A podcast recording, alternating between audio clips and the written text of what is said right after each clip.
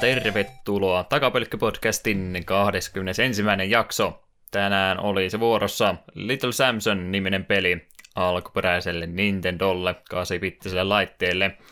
Tämä jakso on toivottavasti julkaistu 26. päivä lokakuuta 2017. Ja tosiaan se Little Samson oli se meidän aihe. 92 vuoden peli kyseessä. Äänessä jälleen kerran tässä näin Lehtisen Juho ja toisella puolella Hinkkasen Eetu. Mitä kuuluu? Hello. Hyvä, Hyvä kuuluu. kuuluu. Tulee oikein stereona meidän jutut tällä kertaa. Kyllä, samalla alta piti heti al- jaksosta alkaen, Joo, sen, alusta alkaen. Sen takia mä sut valkkasin heti ensimmäisen jakson, olla, ollaan kaksi samaa ihmistä. Ehkäpä jopa, jopa kaksoset erotettu syntyessä. Tuota noin, lokakuun loppupuoli, sehän on ainakin Jenkin puolella Halloween viikon loppu. Sen teemainen kysymys, mikä on näistä kolmesta paras, zombi, vampyyri vai luuranko? Odotin ihmissuutta, mutta Aha. kyllä me vastaan zombit. Ihan, ihan vaan sen takia, että tykkään zombielokuvista, ja vaikka niistä nykyään on pelitarjontaa, niin MTGssä menikin ne kyllä sitten zombeihin. Mä ottaisin ehdottomasti luurangon, koska se on paljon vaniljamakuisempi vaihtoehto näistä kolmesta. Zombia on ihan liikaa ollut viimeinen vuosikymmen ja vampyyrit on ottanut sen verran vahinkoa tässä viime vuosina, että mä en tiedä onko niiden, niiden tuo alkuperäinen, se on, taitaa olla niiden turmeltu lopullisesti. On nimittäin totta. Te... vampyyrit vähän eri asemassa ennen tuota yhtä elokuvasarjaa. Mie leikin, että niitä ei ole olemassakaan. Mieluummin katsoo jälleen MTGhen katsottuna katson mieluummin Innistrad Blogin kortteista, että aah, näy tällaisia, anna oikeat vampyyrit. unohdetaan kaikki kamalat elokuvat, mitä teistä on tehty. Me käytettiin about vartti tuo MTG-blogin hoitamiseen ennen nauhoitusta, nyt sä kumminkin toit sen tähän jaksoon. Itse kysyit zombeista ja vampyyreistä. No ei, en minä MTGstä puhunut, tämä on nyt sun syytä. Tämä lipsuu tämä meidän podcastin aihe koko ajan vaan. No, annetaan anteeksi. Ei ollut, ei ollut ensimmäinen kerta, eikä taida olla myöskään viimeinen kerta. Kyllä, kyllä. Ei tässä varmaan sen jännempää ole mullakaan mielessä, niin mennään eteenpäin. Se vaan muistutuksena tässä nyt tosiaan on ainoastaan se viikko ollut tämän ja edellisen jakson välissä, niin, niin, niin vähän normista poiketen, mutta yllättävän hyvin saatiin kumminkin juttua kerrytettyä tässäkin seitsemässä päivässä.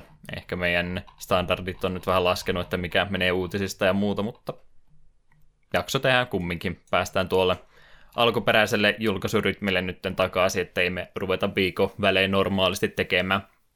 Oltiin nyt tässä tapauksessa ehitty jo pelaamaan tämä kyseinen peli hyvissä ajoin, niin voitiin tällä tavalla tehdä, ja sitä myötä sitten nämä tulevat jaksot menee vähän paremmin noiden joulun pyhänkin kanssa – niin ei tarvitse ruveta sitten heti jouluaattona uutta jaksoa nauhoittelemaan. En tiedä, olisiko Heitu siihen välttämättä suostunut. En olisi varmaan ollut koneen äärellä silloin. Mm. Puhelimen välityksellä hoita. Kyllä. Sano yes. sukulaisille ja tutuille, että anteeksi hetki, että minä pariksi tuntia tuonne puhumaan puhelimeen videopeleistä. Suu täynnä kinkkua. Jes, ei siinä sen kummempaa kirjanpitoa tähän jakso alkuun, niin mennään eteenpäin. Mitäs tässä viikon aikana about, ootko mitä ehtinyt pelailemaan tai muut? Kyllähän tässä vähän on videopelejä kerennyt pelailla. Viime jaksossa vähän mainitsinkin jo, että olin juuri aloittanut Horizon Zero Dawnin. Tämä on näitä pelejä, mikä silloin ilmestyessä meni minulta vähän ohi. Se tavallaan kyllä kiinnosti, joo, robottidinosauriksi ihan siistiä, mutta samaan aikaan tuli Switch ja Breath of the Wild, niin tämä meni vähän, tämä meni vähän sitten minulta ohi monta kertaa tätä sitten aina kaupassa pyörittelin ja myös PSN Storesta kattelin, että olisikohan tämä milloin aleessa ja nyt tämä oli tässä pari viikkoa takaperinkään. Oli joku, joku ale oli, niin kuitenkin lopulta sen sitten poimiin ja päädyin aloittamaan. Kyllä me ymmärrän, minkä takia sitä on niin paljon kehuttu, että onhan se ihan törkeä nätti peli. Se tarina ja maailma on tosi mielenkiintoinen. Päähenkilö Eiloi, niin se muistaakseni lausuttiin, on ihan sympaattinen päähahmo ja kyllä siinä jotain siistiä on, kun parilla hyvin tähdetyllä nuolella saa dinosaurusrobotin nurin.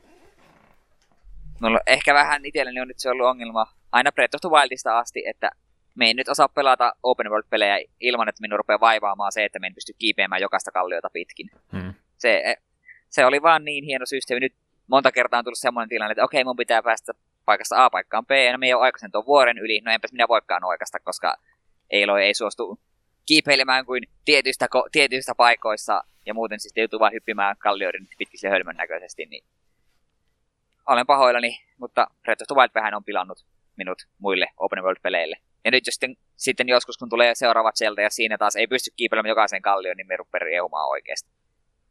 Se on kyllä mielenkiintoista, että miten seuraavat sieltä peli sitten tulee pelittämään. Aika hankala kuvitella, että nyt mentäisiin takaisin vanhempaan malliin enää tässä vaiheessa. Aika paljon, mutta aika vaikeaa myös nousta suurempiin mittakaavoihin. Hmm. Kyllä, kyllä. Miten tuossa Zero Dawnissa, mistä nämä robottidinosaurukset oikein on tullut? Onko nämä evoluution tulos?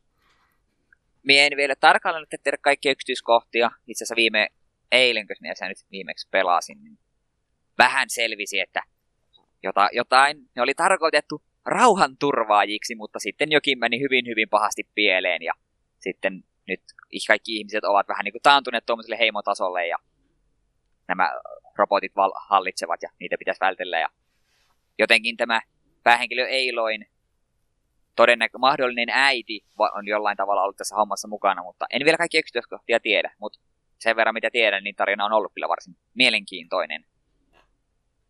Ja tämä oli Pe- nyt siis ilmeisesti siitä pleikkari eksklusiivipeliä alesta vai mistä Joo, nappasit? niin se oli siitä alesta. Hmm. Joo, se, se se ale oli. Joku ale se oli. Nappasin sekä tuon että Niohin nappasin myös silloin, vielä kun se on pleikkari eksklusiive. Hmm. Piti äkkiä saada se ale, että vielä pystyivät sille nimellä sitä myymään siellä.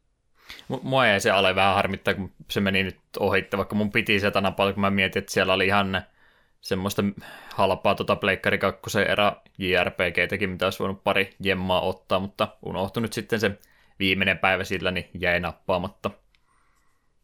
Näin mä ainakin selitä. Kaikki eniten harmitti, että Knack 1 jäi nyt sitten ostamatta kumminkin. to, olisin semmoista Knack 2 kaltaista alennusta siihen kyllä kaivannut ehkä, niin sitten se olisi lähtenyt mukaan. No sit se olisi ehkä ollut hinsa-arvoinen. Ehkä jonain päivän, sitten kun tulee ehkä se jos. kokoelmapaketti. Steelbook mm. Edition. Äh, Horizonissa vielä sen verran voisin sanoa, että vähän on kuitenkin nyt jo noista 17 tuntia vissiin pelannut, niin vähän alkaa se taistelusti niin siinä missä väsyttämään, että se on kuitenkin loppujen lopuksi on sitä, että ammun nuolia, viritä ansoja. Se on niitä dinosauruksia vastaan tai robotteja vastaan ihan kivaa, mutta sitten ihmisvastuuta vastaan se on sitä, että ammu vaan jousella headshotteja. No mä käytännössä, no itse asiassa ei vaan käytännössä, mä käytännössä sekä teoriassa vain yksi melee-ase sellainen keihäs ja se ei ole kovinkaan näppärä lähitaisteluase, etenkään kun se pystyy mitenkään vihollisen lukittautumaan, niin raskasta hyökkäystä kun käytät sillä, niin yleensä siihen vaan hakkaile tyhjää. Että aina kun pitää jotain rosvoleirejä tyhjentää, niin on se, että äh, antakaa mun tapella dinoja vastaan, minä en jaksa mitään tylsiä ihmisiä. Mä oon ampunut headshotteja aivan liian monessa pelissä. Hmm. Ei jaksa enää. Mutta on silti hyvä peli. Öö, sen lisäksi sitten jälleen näitä pelejä, mitä minun ei pitänyt vielä hankkia. En muista sanoinko, en ottanut tässä podcastissa, en ollut vielä sitä sanonut, että ei ole enää jo vielä hankkia, mutta tosiaan tuo South Park, The Fractured Butthole, hän tässä ilmestyi viime viikolla. Ja olin siitä, että emme sitä vielä tarvitse. Jossain kohtaa mulla on liikaa pelejä jonossa ja sitten kaupassa sitä pyörittelin ja sitten siinä kannessa luki, että siinä tulee mukana latauskoodi Stick of Truth-hinkiin, niin mä sanoin, että no hitto, tämä kyllä houkuttelee aika paljon ja Stick of Truthinkin voisin mielellään pelata uudelleen läpi, niin no otetaan se sitten. Ja nyt on sitä kuusi vai seitsemän tuntia sitten pelannut, että aika rauhallisella tahdilla. Mutta olen kyllä kauheasti tykännyt. Mutta heti alkuun voi sanoa jo sen, että jos South Parkista ei tykkää, niin ei tykkää tuostakaan. Ja jos tykkää South Parkista, niin sitten tuo on melkein, melkein pakollinen hankinta. Siinä yleensä lisenssipeleissä on ongelmana se, että ne ei saavuta sitä alkuperäisen lähdemateriaalin henkeä, niin samoin kuten Stick of Truth, niin Fractured Butthole kyllä ei pelkästään saavuta sitä henkeä, vaan se on sitä osa sitä sarjaa. Johtuu ehkä paljon siitä, että se näyttää täsmälleen siltä ja Stone ja Parker on ollut molemmat sarjan mukaan, tai pelin teossa mukana ja kaikki ääninäyt, kaikilla hahmoilla on juuri ne oikeat äänet ja huumori osuu kohdalleen, niin se on hyvä, hyvä lisäystä sarjaan. Olen, olen saanut jo monet hyvät naurut, muun muassa kapteeni Diabeteksestä ja hmm. sitten, sitten se aika alkuvaiheella tuli kaikkien suosikilta Randy Marshilta tehtävät ota selvää, että kuka öisinkään ne käy avaimella hänen joka yö käy avaimilla hänen autoa raaputtelemassa, ja en nyt spoilaa kyseistä tehtävän huipennusta, mutta se oli kyllä aika mahtava.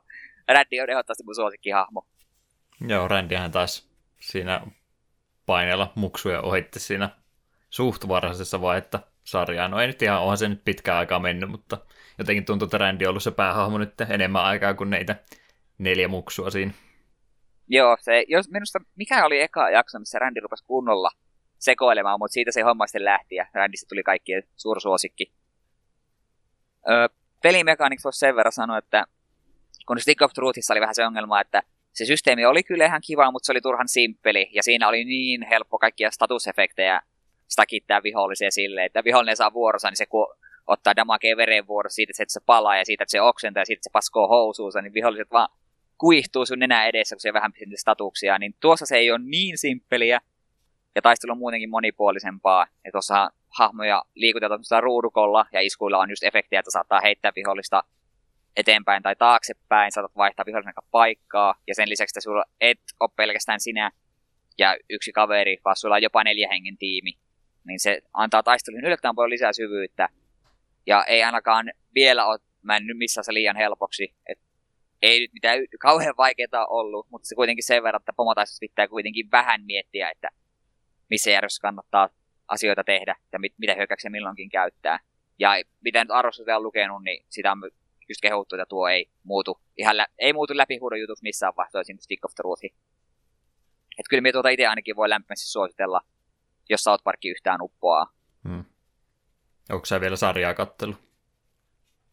Me en ole uusinta kautta vielä kerennyt. Tuossa itse asiassa tuonhan pelin mukana, että se tuli Viaplayn tuo kahden kuukauden koodi, niin voisi sen jossain vaiheessa käyttää, kun South Parkin uusin kausi on tullut, niin voisi vaikka katsella kaikki kaudet taas uudelleen.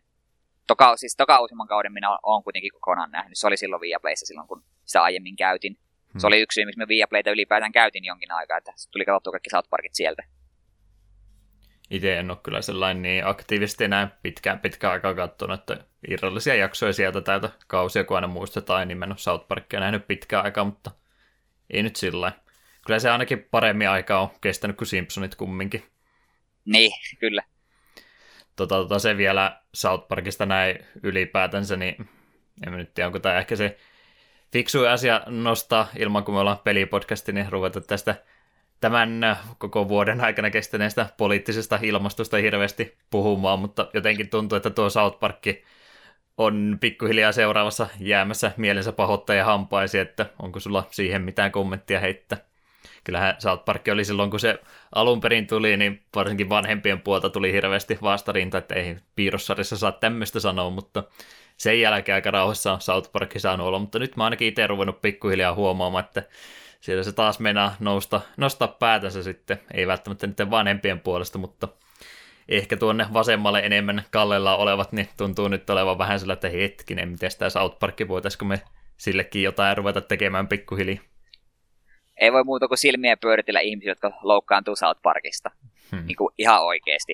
Se on musta vähän tekopyhää suuttua mistä South Parkin siinä mielessä, ne, ne pilkkaa tasaisesti kaikkia. Ne ei ota mun mielestä ikinä silleen pelkästään mitään tiettyä ihmisryhmää tai poliittista niin kuin, kantaa niin kuin silmätikuukseen. Niin Joo, se nimenomaan se on ollut se argumentti moneen, monilta, että no kun ne tasapuolisesti haukkuu kaikkea, niin tämä nyt on ollenkaan oikein, että kyllä näitä vakavia aiheita ne täytyisi jättää välistä kokonaan. Se on ilmeisesti niin kauan se on hauskaa, kunnes se omaan nilkkaan osuu se pilkka sitten. No niin, se tuntuu oleva. Ja minun mielestä kuitenkin, no tämä uusinta kautta en ole nyt katsonut, mutta minun mielestä niin kuin ainakin aiemmin, niin South kuitenkin, vaikka tekee paljon pilkka vakavista se kuitenkin käsittelee niitä kuitenkin minun mielestä yleensä silleen varsin kypsästi ja ottaa niin kuin esille ihan hyviä pointteja. Että niin se on. Ja tosiaan uusimmasta kaudesta mä, mä niin kuin takuusti en ole vielä katsonut, en jaksa oikein uskoa, että suunta olisi hirveästi muuttunut viime kaudelta. Eikö tuossa viime kaudella, kun aika paljon politiikkaa, oliko siellä ollut, tota, tota, kuka siellä nyt olikaan koulun jäsenistä, oli presidentin kisassa mukana ja muut? niin, Mr. Gar- Garrison on South Parkin Trump hmm. käytännössä. Että sinnekin puolelle kyllä sitä lokaa on tosiaan heitelty. Niin no voi kyllä tosi, ihan kunnolla. Tasapuolisesti. Öö, en tiedä, oli, se oli silloin pari kautta takaperi jakso, missä kanadalaisia rupesi hirveästi virtaamaan Amerikan puolelle, niin sitten selvisi syy, että minkä takia kaikki kanadalaiset haluaa lähteä Kanadasta, niin siellä oli käytännössä Kanadan Trump, niin hmm. kyllä Trumpia on pilkattu siinä tarjassa ihan, ihan tarpeeksi, ja olen naurannut paljon siinä mukana ihan oikein. Kyllä, kyllä. Siinä huomaa, että nyt tosiaan ollaan vanhoiksi tultu, koska ensin oli ne meidän vanhemmat, jotka pillastu South Parkista, ja nyt on sitten meidän ikäiset vuorosta, että niin se aika vaan kulkee eteenpäin. Ikävä. ihmiset ottaa asiat ihmiset ottaa asiat aivan liian vakavasti. Hmm. Sittenkö minä saan höpistä, vai oliko vielä Kyllä. muuta? Kerro Juha meille, mitä olet pelannut. No kyllähän tässä nyt on pelattu kuule viikon aikana ihan hirmuisesti, sanotaanko, että täyspäiväisesti. Eli vähän puhuin silloin viime kerralla striimausprojektista, mikä oli pitkä aikaa mielessä ollut, että voisi koettaa ihan kunnon tuntimäärä iskeä sisään, ja Tämä lupaus on nyt reilun viikon kestänyt ainakin. Viime tiistaina aloitin ja nyt on keskiviikko. Ollaan viikko jo tässä kohtaa ylitetty, että on joka arkipäivä tullut se about kahdeksan tuntia, ehkä pikkasen alle, taitaa keskiarvo seitsemän puoli tällä hetkellä mun tilastoissa olla. Eli se idea oli, että aamulla neljä tuntia, illalla neljä tuntia ja aamuisin varsinkin sitten on tullut aika paljon laidasta laitaan pelattua. Enemmän vanhaa, mutta paria pikkasen uudempaakin peliä, niin Mainittakoon nopsaineesta nyt varmaan kaikesta tarve niin syvällisesti puhua. Esimerkiksi siis Pyro 2, Leikkari ykkösellä, oli tuo, minkä mä halusin pelata alta pois. Lähinnä sen takia, kun siitä mun piti silloin aikanaan tehdä viime vuoden puolella ihan YouTube-sarjakin Let's Play-hengessä, mutta se valitettavasti jäi sinne vanhan koneen raadon sisälle ne tiedostot, ja en sitten raskinut sitä ruveta sieltä pelastamaan, niin se jäi nyt sitten siinä muodossaan tekemättä, niin halusin sen siinä täytteeksi pelailla pois. Ja Spyroista mä ykkösestä edelleenkin tykkään eniten, mutta kyllä tuo kakkonenkin ihan varsin mainio peli on kolmosesta. Mulla ei kyllä tässä kohtaa niin kovasti enää muistikuvia, että muistan kyllä tykänneeni siitä silloin, mutta en tiedä nyt sitten, en ole tosiaan muksuaikojen jälkeen siihen koskenut.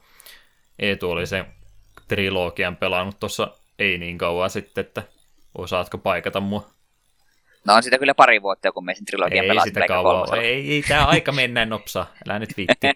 Sä muistat nä. Tuossa viime viikolla, kun sä pelasit, niin mitä jäi mieleen? No kyllä me sen muistan, että kaikista se on trilogian osit kyllä kovasti tykkäsin. Muistaakseni kolmonen tarjoili aika paljon kaikkia ö, minipelejä, siinä oli muutama pelattava hahmo, jolla pääsi parissa tehtäessä pelaamaan, niin kyllä mun mielestä se oli myöskin varsin mainio peli. Vähän mulla on kyllä mielikuvat kakkosesta ja kolmosesta on sekaisin, kun mä pelasin ne kaikki kolme aika putkeen silloin. Mm. Ja sitäkin on se pari vuotta. Sovitaan nyt sitten, niin jo kolmossa taisi niitä eläinhahmoja olla sitten enemmän ja muutakin, niin siinä mielessä vähän erilaisempi niistä. Kakkosessa oli niitä tehtäviä enemmän per kenttä. Ykköstä mä oikeastaan tykkäsin sen takia eniten, kun siinä oli ne kaikkein avoimimmat kentät. Ja muutenkin se oli se, mitä eniten tuli pelattua, niin varmaan senkin takia sitten se jäänyt parhaiten myös mieleen. Mainio pelisarja, erittäin suuri todennäköisyys, että siitäkin nyt sitten se joku remasterikokoelma tässä varmaan on jossain vaiheessa tulossa. Voisin melkein rahaa pistää siihen veikkaukseen kiinni. Jep. Vähän aika yllättävää on, jos ne ei sitä nyt sitten tee. Sillä aika samanlainen tota, elämänkaari oli kuin Crash, Crasheilläkin, että se alkuperäinen trilogia kaikki muistelee lämmöllä niitä tai ainakin täällä Euroopassa muistelee lämmöllä, mutta sitten kun mentiin Pleikkari kakkosen puolelle, niin suunta oli aika nopsaa alaspäin. Spyro nyt siinä mielessä sentään vähän paremmin pysy pinnalla, kun se oli sitten tuota Skylandersiakin osana. Aluksi taisi niin. olla ihan niin, niin semmoinen tota, centerpiece siinä, mutta mä veikkaan, että sekin sitten putosi jossain vaiheessa. Tuskinpa nuo tuo Spyro nyt nykylasten suosikkihahmo tällä hetkellä on kovinkaan korkealla sillä listalla. Jep, ja mä oon yhden Pleikkari 2 Spyron pelannut, ja se oli kyllä melkoista puuroa. Hmm. Joo, ei, ei pääse krokkien tasolle valitettavasti tämä peli. Vitsi, vitsi. Harva pääsee. Mä yritän krokkia mainita mahdollisimman monessa eri podcastissa nyt jatkossa. Viisi tulee putkeen, niin huudetaan pingo. Kyllä, kyllä se muuten vielä siitä Skylandersista näistä, niin sehän taitaa nyt genrellä olla aika lailla kuopattu, kun se taisi se Lego Dimensionskin nyt saada ilmoitukset, sekin tulee päättymään ja Skylanders taisi jo aikaisemmin loppua. Ei kun hetken Disney joo. Infinity, niin on Skylanders, joo, Disney Infinity taisi mennä myös. Se on nyt sitten Amiibojen varassa melkein. Ja niillähän Jep. ei ole semmoista omaa dedikoitua peliä tainnut ikinä ollakaan, että se on vaan niitä ekstra juttuja plus keräämisen ilo. Jep. Onhan niitä jo pitkään nähnyt kaupan hyllyllä just noiden Dimension- Dimensionsia noiden noita ihmestarteripäkkejä ja muita, niin kovilla alennuksilla, mutta silti en ole niiden suuntaan jaksanut edes katsoa sen tarkemmin. Oma villityksensä se. Jep. Mutta nehän taitaa muutenkin olla vähän nuoremmille suunnattuja. Näin Sama- olen käsittänyt. Samalla kun mä yritän sun tonne ol- olla yli katsella, että mitä kaikkea sulla siellä hyllyssä, että ei siellä näy kyllä Skylandersia hahmoja, että ei ainakaan tänne asti näy. Ei Oot- pitäisi näkyä, ei. Oot, oot piilottanut ne jonnekin. Jes, jes. Muuta, mitä on tullut pelattua näistä striimin aikana.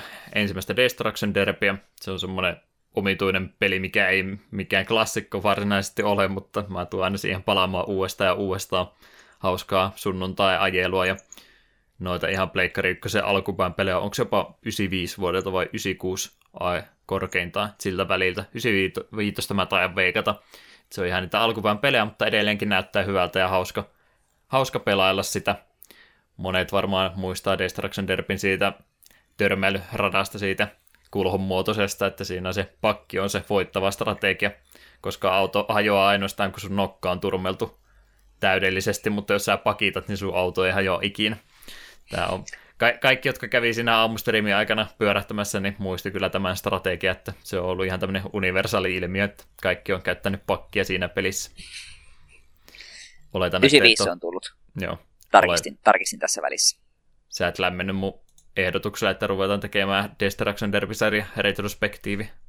Et ole ilmeisesti hirveästi pelailu. Me on jotain Distraction Derbyä joskus vähän pelannut, mutta ei ole se kaikkein lähempänä sydäntä oleva pelisarja. Hmm. Voi olla, että me kyllästyisin yhden tai kahden pelin jälkeen, jo, eiköhän tää ollut tässä. Onko, onko pakko vielä jatkaa?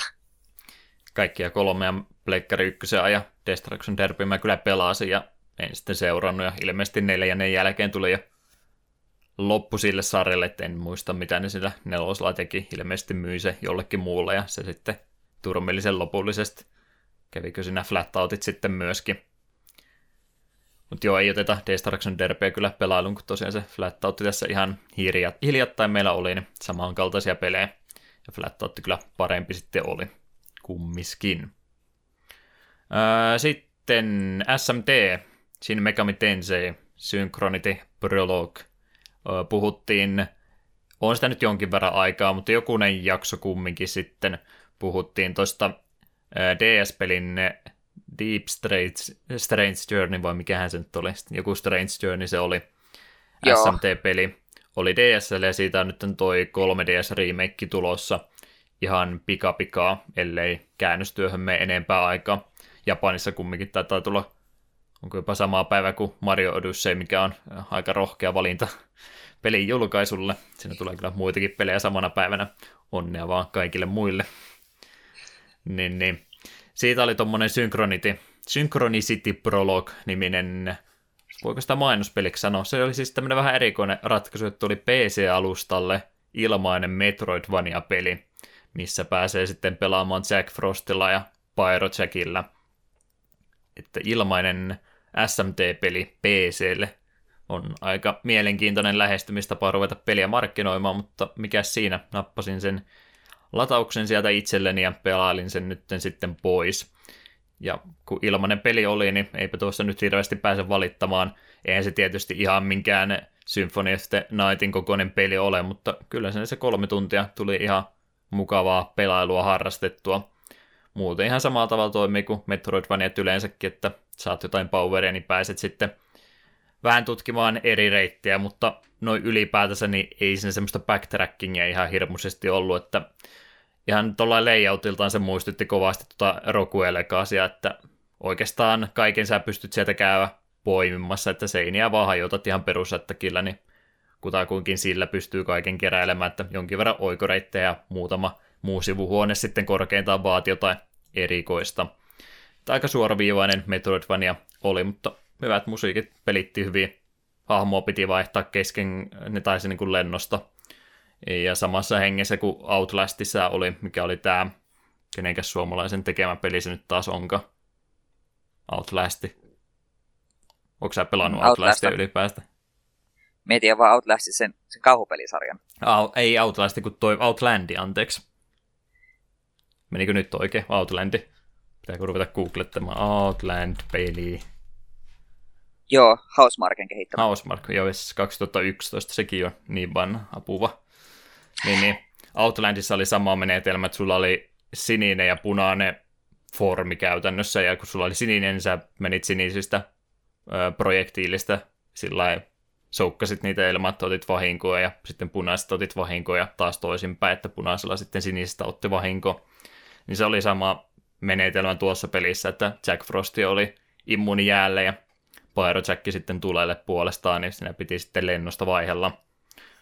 Semmoinen mukava pelailu tosiaan ilmaisena oli ja suosittelen sitä kyllä kokeilemaan. Eihän se nyt tietysti SMTtä on nähnytkään se peli muuta kuin, että tutut hahmot, tutut demonit siellä meni, mutta platformeri kumminkin tämä peli kyseessä. Suht helppo, että en tainnut kuolla kuin johonkin yhteen bossiin kertaalle. Ja no loppupäässä tuli sitten laavaa sinne alle, niin mikä oli instakilli, niin siinä saatoin joku 4-5 kertaa viimeisessä alueessa kuolla, mutta muuten niin ei niin hirveän hankala tuo peli ollut. Kiinnostuitko? Kyllä, kun tuosta juttua tuli, niin ajattelin, että voisi jossain kohtaa kokeilla, mutta myötenkin niin laiska pelaamaan tuommoisia demoja tai tuollaisia hmm. makupaloja, niin ei tullut pelattua, mutta kiinnosti kuitenkin vähän. Kuitenkin Shin Megami Tenseitä, niin automaattisesti herättää vähän mielenkiintoa. Ei tosi, ei demo, mutta ei myöskään ihan kokonainen peli, että semmoinen pienehkö indie-peli melkeinpä voisin sanoa. Tai aika paljon panostanut kummiskin pelkkään markkinointiin sillä, että on ilmaisen peliin tehnyt uuden pelin tai remasterin ympärille, mikä on äärimmäisen harvinaista. En kyllä muista yhtään esimerkkiä tuommoista aikaisemmin. Olisi tehty ihan erillinen peli. Tuleeko sulle mieleen? Mutta kun demoja toki nyt on ollut ja niitäkin nykyaikana tosi harvoin, mutta en muista, että olisi tuommoista omaa prologia. Niin no, Final Fantasy 15 niin, oli. Siis 15 rupesin miettimään, että siinä oli. Siinä varmaan viimeksi ollut. Joo. Mutta siin, mut siinäkin se, mikä tuli sen Type Zeron mukana, se, se, se Episode, episode Daskeen, niin sehän oli käytännössä pieni pala sitä peliä, niin sitten se Platinum Demo nyt oli ihan yhtä, yhtä tyhjän kanssa, suoraan mm. sanottuna. Jep, jep. Voisiko sanoa, että se Typo oli se demo sille pelkälle Final Fantasy 15 grafiikka pläjäykselle. Mutta Niinpä. alun hän Typo tuli vissiin pitalle? Ei, ei, kyllä se oli, ihan, se oli nyt mainospeli. Me päätettiin so, täällä. Sovit, sovitaan niin. Siellä, siellä se on hyödyllistä sekin pelata jossain kohtaa. Sä ostit sen demon takia vaan. Joo, kyllä. Se oli sitä aikaa, kun minun Final Fantasy 5 ei voisi vähempää kiinnostaa. Sitten se rupesi kiinnostaa sen demon takia. Sitten tuli Platinum niin se kiinnostaa katosi. Sitten me pelasin sen peliä ja totesin, että ehkä se ollut parempi, että ei olisi kiinnostanutkaan. Hmm. Mulla on monimutkainen suhde Final Fantasy 15. Joo, mä menin sitä sanomaan ehkä parhaaksi Final Fantasyksi ja sitten se jäi kesken, että se mielipide no, loppui yllättävän nopeasti. Joo, ei puhuta tästä erheestä enempää. Tänä aamuna myös, tai olen mä tuossa välissä kaikkia muutakin ehtinyt aamusteliimellä pelaa Mario Karttia, pelasin vähän ja muuta, en rupennyt kaikkia mahdollista luettelemaan.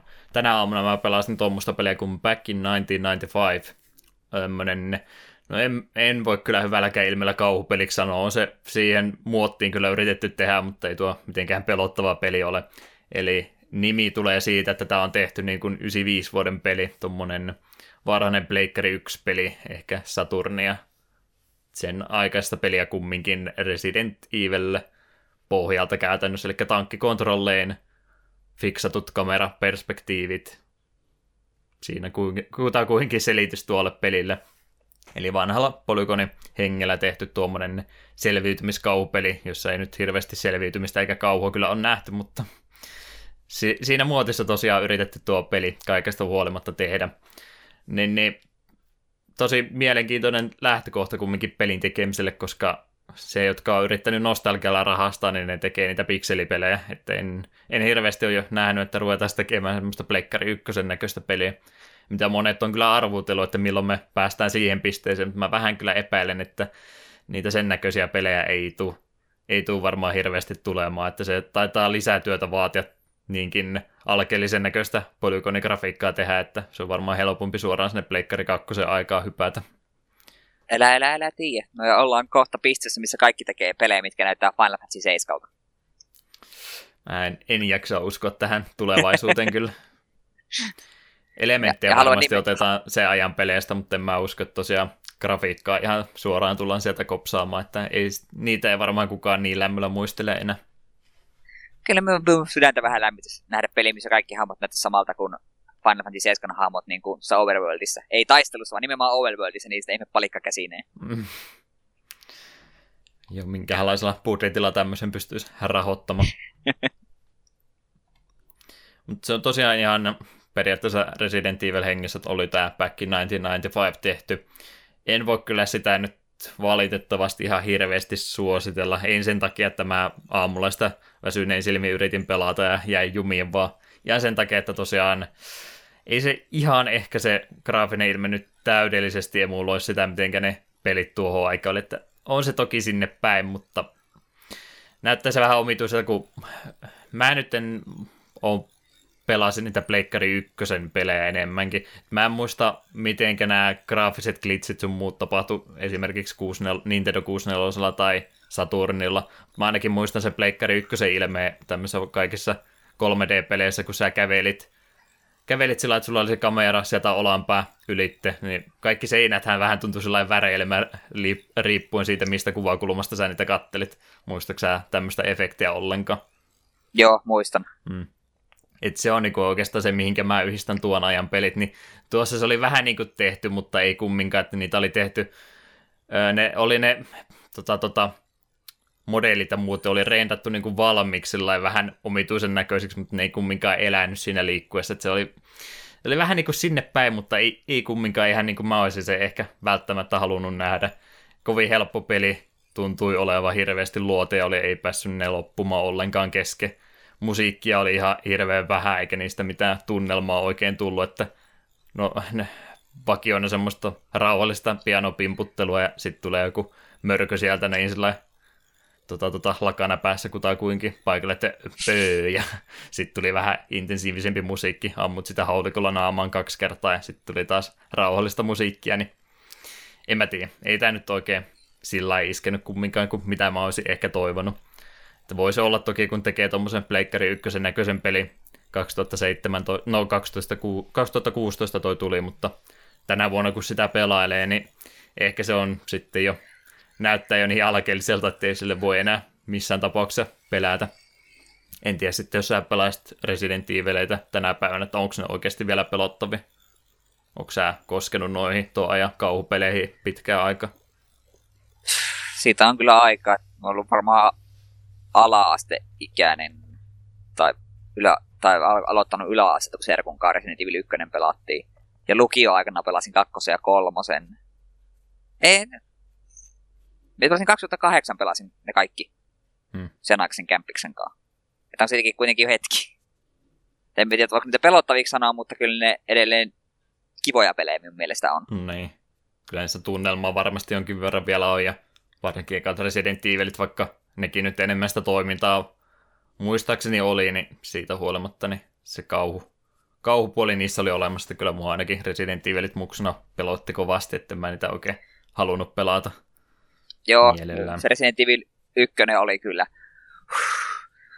Saakeli, me tuun ikuisesti muistamaan sen, tässä jotka, jotka peliä ovat pelanneet, varmaan muistaa myöskin sen, että kun on ekan kerran lähdetty sitä talosta, käyty sillä vartiotuvassa, siellä piti tehdä vähän juttuja, sai avaimen, pitää sitten pitää palata takaisin sen uuden avaimen kanssa sinne päätaloon. Siellä on ovia, mitä saa nyt auki. Niin Serkun kanssa oltiin silleen, no niin, ei meillä mitään hätää, että meillä on vaikka mitä aseita ja me ollaan zombeja nähty jo niin paljon, että ei tunnu enää missään, palataan takaisin talolle. Sitten tulee vihollisen silmistä kuvattu väliviidot, jokin lähestyy todella lujaa. Ja ensimmäinen kohtaaminen tulee tällä ihmesammakkomies Hunterin kanssa. Hmm. Mikään ei ole ikinä pelottanut niin paljon kuin se ensimmäinen kohtaaminen. Voi jumalauta, Hunterit on kamalia autuuksia. Se oli jotenkin todella karmiva, se jäi ikuisesti mieleen. Sen jälkeen me kuoltiin siihen, Serkon kanssa pistettiin ohjaa alas eikä pelattu hetkeen. Todettiin, että okei, nyt otetaan ihan rauhallisesti. Hemmetin Hunterit. Mua ehkä eniten pelotti siinä sarjassa kolmosen nämä Nemesis, kun se aina tuntui sieltä jostain seinän läpi tuleva ihan yhtäkkiä, että sen takia oli aina tuolin reunalla, ettei niitä oikein mielellään sillä vaikka itse en pelannutkaan, mutta vierestä kattelin, kun toiset pelas, niin ahisti jo kovasti siinä kohtaa. Joo, Nemesis ja myös sitten kakkosessa, kun on se molemmilla hahmoilla se B-tarina, niin siinä tulee tämä Mr. X perään, joka on myöskin karmiva kaveri. Yes, yes. Tosiaan taitaa olla sen verran aika jo ajanut ohitte tuon a, tota, ajan grafi- grafiikasta, ettei sitten tosiaan välttämättä senkään takia pysty tuo enää pelottaa, ja itsekin toki hiukan ikää niistä ajoista lisään tullut, niin ei oikein pysty sillä pelossa olevan tuommoiselle Pleikkari 1 pelille, missä perusviholliset on semmoisia ruskeita jätesäkkejä, jolla on kädet ja se tulee semmoista hiiviskelyvauhtia sua kohti leijuun, niin ehkä ei se nyt sitten enää oikein samalla tavalla pure. Mutta enpä noita kauhupelejä uudempia kanssa niin hirveästi pelannut ole. Ei ole semmoinen, että mä en oikein ole sillä ymmärtänyt, minkä takia ihmiset haluaa kauhuissaan olla. Ei ole semmoinen asia, mitä mä itse etsin hirveästi, että ei tule leffoja, joka on hirveästi pelottavia katsottua. Paranormal Activityt ja Siinä se taitaa sitten aika lailla ollakin. Mä tykkään enemmän semmoista ahistavasta kauhusta kuin semmoista säikyttelykauhusta. No, no joo, itse tykkään niin kuin molemmissa, että kyllä sitten jos jompi, jompaa kumpaa pitää katsoa, niin mieluummin nimenomaan sen ahiste, ahistota semmoista, mikä niin kuin luo sen tunnelmalla. Niin. Ja parhaita kauhuelokuvia on semmoiset, mitkä ei näytä sitä hirviötä tai murhaajaa koko ajan, vaan siinä pysyy se jännitys koko ajan yllä. Hmm semmoinen painostava tykkään... ilmapiiri itse mieluummin, eikä sitä, että odotellaan koko ajan, että milloin se hyppysäikky sieltä tulee. Jep, ja samassa syystä me tykkään Silent Hillistä enemmän kuin Resident Evilistä. Tosi enempää uusimpiin Silent Hilleihin koskenut, että nelonen on uusi, minkä me on pelannut, ja mm. kakkonen on edelleen se paras. Mutta joo, siinä nyt varmaan ainakin enimmät noista peleistä, mitä itsellä oli näistä sanottavaa, ja Overwatchia tietysti tullut sitten se iltastriimi pelattu, että sitä vielä jostain kumman syystä huvittaa pelata, vaikka aina se ei yhtä hauskaa olekaan. Tuossa olisi vaikka Destiny 2 tullut PC-versio tai muutakin, mutta eipä nyt ole vielä tullut koskettua semmosiin, ehkäpä tulevaisuudessa.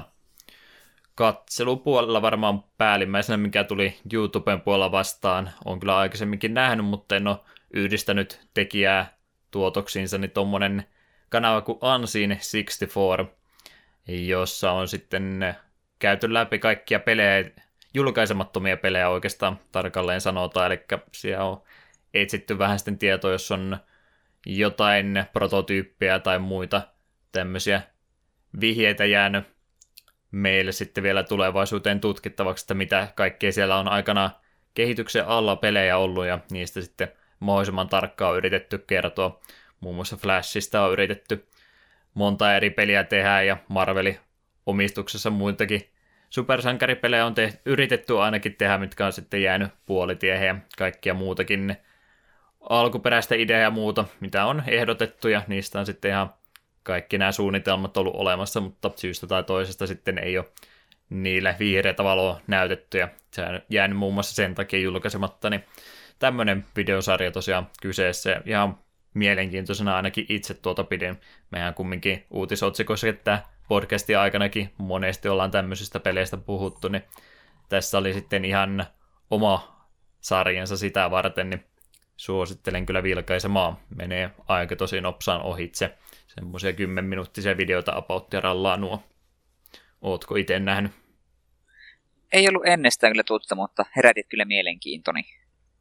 On varmaan Did You Know Gamingissa ollut äänenä pariin kertaan, niin olisikohan se siitä sitten itselle linkkiä joskus tullut, mutta nyt vasta sitten tuli vähän paremmin vilkuiltua.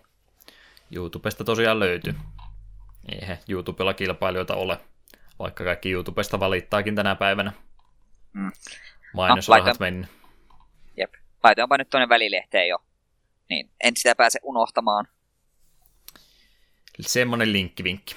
Oltiin siitäkin segmentistä jo luovuttu, mutta tämä nyt toimikoon linkkivinkkinä tällä kertaa. Kyllä. Tämmöinen yhden jakson paluu tälle jutulle. Siinä varmaan mulla nyt pääsääntöisesti, mitä tässä viimeisen viikon aikana ollut. Voisi paljon kerrottavaa, kun on se about 40 tuntia sitä riimannut vi- viimeisen viikon aikana, mutta ei nyt ruveta jokaista yksityiskohtaa tässä läpikäymään. Tosi mielellään toivoisin, jos kuuntelijatkin kävisi jossakin kohtaa paikalla pyörähtämässä ja jotain kirjoittamassa, niin helpottaa tuota striimaamistakin, kun ei tarvitse yksikseen puhua mikä on ihan luonnollista, kun vasta alkuun pääsee, niin toivottavasti yleisöä jossakin vaiheessa sitten rupeaa vähän enemmänkin löytymään. Me on pari kertaa tullut sinun Overwatchia katsomaan tuossa, oliko se eilen vai toissa päivänä, tiskatessa laitoin hmm. kännykästä. Ku, ku, en katsonut peliä yhtään, kuuntelin vaan, kun puhelit itseksesi, itseksesi siellä. Mitään Katsoisin pelistä ymmärtänyt. Ei mitään sitä ymmärrä. Jotain palloja se viskot sillä yhdellä hepulla. Sen jotta on se mun sankari. Mutta niin, se piti sanoa, että jos ei striimaisit niitä muita, muita pelejä illasta, etkä aamussa silloin, kun mm. normaalit ihmiset ovat nukkumassa. Saakeli. No, Mielellään normaalisti ihmiset nukkuu aamulla. Ei, ei ole töissä tai mitään, vaan nukkumassa nimenomaan. Nimenomaan nukkumassa. Työt on tehty siinä vaiheessa aamulla. Kyllä, kyllä. Tosiaan ihan Öö, vaihtoehto toki, että voisi jossakin kohtaa pyöräyttää ympäri. Mä oon pitänyt niitä noin päin mieluummin, että saa aamussa pelata yksin pelejä rauhassa ja sitten illalla monin pelejä, kun ehkä muitakin ihmisiä paikalla siihen aikaan. No joo, vähän siinä mielessä loogista. Täytyy pyöräyttää joku kerta ympäri. Mutta joo, se on muuten mä silloin sanoin, että kolme päivää oli mun veikkaus ja Eetu veikkas viikko, ja nyt me ollaan molemmat väärässä. Ja täytyy myös Eetua kyllä kiittää siitä, että Eetu lupasi, että jos mä jaksan yli viikon striimata, niin se ostaa mulle koko boksi Xalla, niin mikä on tosi kallis ostos, mutta Eetu kyllä lupaa sen nyt, niin kai se nyt on uskottavasti. Mielestäni me on kyllä puhuttu viikosta. Miksi muista tällaista keskustelua? Kyllä sä lupasit. Kyllä mulla no, on, on nyt me, me... nauhalla on ääni, sun ääni. Pitä, pitääpä tarkistaa kaikki meidän jaksot tuossa kohta. Tarkista vaan, mutta lähetä se boksi ensin. Joo, ei MTGstä se enempää. Ei sen enempää. Hyvä. Lupa, lupaan nostaa sulle boosteri, jos tulet käymään täällä. Joo, sinne asti. Viihdelinnasta hakemaan. Kyllä. Joo, siinä varmaan meiltä alkuopinet nyt tähän kohtaan, niin mikä sen parempi kuin tässä kohtaa jatkaa tätä jaksoa eteenpäin. Ää, pidetään se pieni musiikkibreikki, joka mä olin Eetulle itse asiassa delegoinut, niin sä voit jopa lukea, että mitä sä valkkasit meille musiikiksi tähän jaksoon. Joo, ensimmäisenä meillä, tai ensimmäisellä tauolla meillä tulee Menut Heme ja sitten itse päähahmon Little Samsonin teema. Kuunnellaan ne ja sitten sen jälkeen uutisotsikot.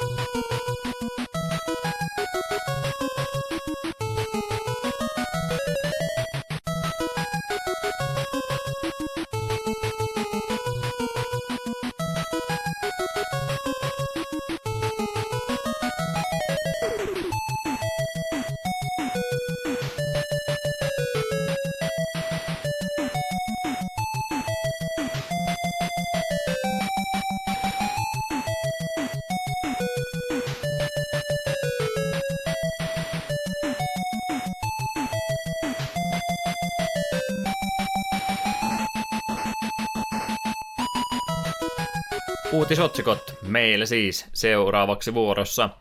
Pieni huolenaihe oli, että ehtiikö viikossa tämmöistä retrompaa juttua, niin kuin tämä meidän podcasti käsittelee, niin ehtisikö semmoista kertoa, mutta onneksi tässä nyt jonkin verran ainakin tuli. Ja jos ei olisi tullutkaan, niin oltaisiin me yritetty mahdollisimman pitkän kaavan mukaan asioita selitellä. Ihan normaali mittainen jakso tästäkin pitäisi tämän myötä kyllä tulla. Ja voitaisiin semmoinen pieni poikkeus tehdä, että mä voisin ton ekaan jutun napata. Ei sen takia, että se nyt olisi välttämättä se itselle rakkain uutinen, tai kiinnostaisikaan välttämättä kaikki eniten, mutta tämä jäi vähän kesken kirjoitukseen, koska tämä tilanne eli tässä viime päivien aikana, niin käydään tämä juttu vaikka vapaamuotoisesti läpi. Kyllähän ei tuo toki harmittaa, kun siltä nyt yksi uutisjuttu vietiin, mutta ehkä se tästä selviää. Ehkä minä selviän.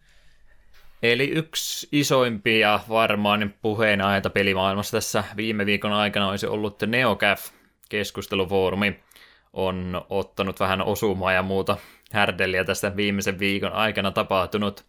Eli tuo sivustohan oli tuossa edellisenä viikonloppuna, en tiedä mikä viikkonumero nyt on menossa, mutta jos kuuntelette myöhemmin, niin tuossa 20 ensimmäinen päivä, 20-21. päivä välisenä yönä Suomen aikaa oli tuo Neocaffi pudotettu alas hetkinen 21-22, täytyy olla erittäin tarkka näissä asioissa. Lauantai tai välisenä yönä kumminkin tätä podcastia edeltävänä viikonloppuna oli Neocaffi otettu alas sen takia, että tuota sivuston omistajaa Tyler lainausmerkki Evilore Malkaa vasta oli esitetty syytöksiä, että hän on nyt jonkinlaista seksuaalista häirintää, hyväksikäyttöä, jotain muuta semmoista harrastanut. Ja tämän väitösten jälkeen sitten tuo sivusto oli otettu alas ja moderaattorit oli ilmoittanut, että heidän palvelunsa loppuu nyt sitten tähän paikkaan ja Neocaffi oli sitten jotain lausuntoa, tai itse asiassa Malka varmaan itse oli sitä lausuntoa siellä ollut sitten kirjoittamassa. Ja hänen väittämänsä nyt sitten oli, että paska puhetta, kaikki valehtelee, yrittää mustamaalata minua ja ei, ei mitään tämmöistä ole tapahtunut. Niin, niin tässä nyt sitten mietitään, että kuka puhuu totta ja mitä ei. Mutta tilanne on kumminkin nyt se, että Neocaffi oli alhaalla vähän aikaa. Se oli tullut nyt sitten vielä takaisinkin, mutta taitaa tilanne olla se, että nyt on Neocaffin nimi sitten loattu sillä tavalla, että en tiedä, onko entiseen paluuta enää tässä vaiheessa. Se oli kaikkea mulle tällä tilannepäivitystä muutenkin antanut. Mä en edes ollut etukäteen lukenut, niin mä oon ihan hämilläni. Mitä siinä nyt oli päivitystä ylipäätänsä no, ollut? No just tuo haastattelu ja se, että se on, se on nyt taas toiminnassa, mutta off-topic-keskusteluosio ei enää ole. Ja, sie, ja siellä on todella todella paljon ihmisille viestejä, joilla ne pyritään, joilla jengi pyr, pyr, pyrkii vaan saamaan bännit. Hmm.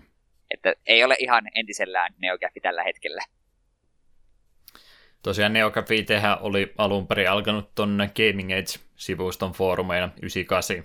Sen takia mä tämän koko jutun ylipäätänsä otinkin, vaikka me nyt ei olla semmoisia ihmisiä, jotka kylpeä draamassa, mutta tuo on kumminkin yksi Ehdottomasti isoimpia myöskin ne pitkäikäisempiä foorumeita, mitä on peliaiheisia tässä internetin syövereissä koskaan ollut. Niin, niin tuo Neocaffi sitten alkumuoto, niin sehän kasvo niinkin isoksi, että sitten itse Gaming Age ei pystynyt enää sitä omilla resursseillaan pyörittämään, niin IGN osti tuon foorumit itsellensä. Parin vuoden jälkeen sitten lopetti sen ylläpidon kaikesta huolimatta 2001 ja sen jälkeen ne gaffi siinä muodossaan, kun se siinä vaiheessa kutsuttiin, niin ryhtyi vähän itsenäisemmin toimimaan, ja 2006 sitten tämä NeoGaf-nimi vakiintui, minä se sitten tänä päivänäkin on tunnettu, että pitkän tien on tuokin, tuokin sivusto kyllä tehnyt. Sehän tässä nyt monet on naureskellut tuota naureskellut tuolle itse perustajalle, että häneltä oli tuo sivusto yritetty parhaimmillaan kymmenellä miljoonalla dollarilla ostaa, ja hän oli kieltäytynyt, että nyt voi olla tilanne, että ei tada enää ihan 10 miljoonaa tuossa vaiheessa enää saada.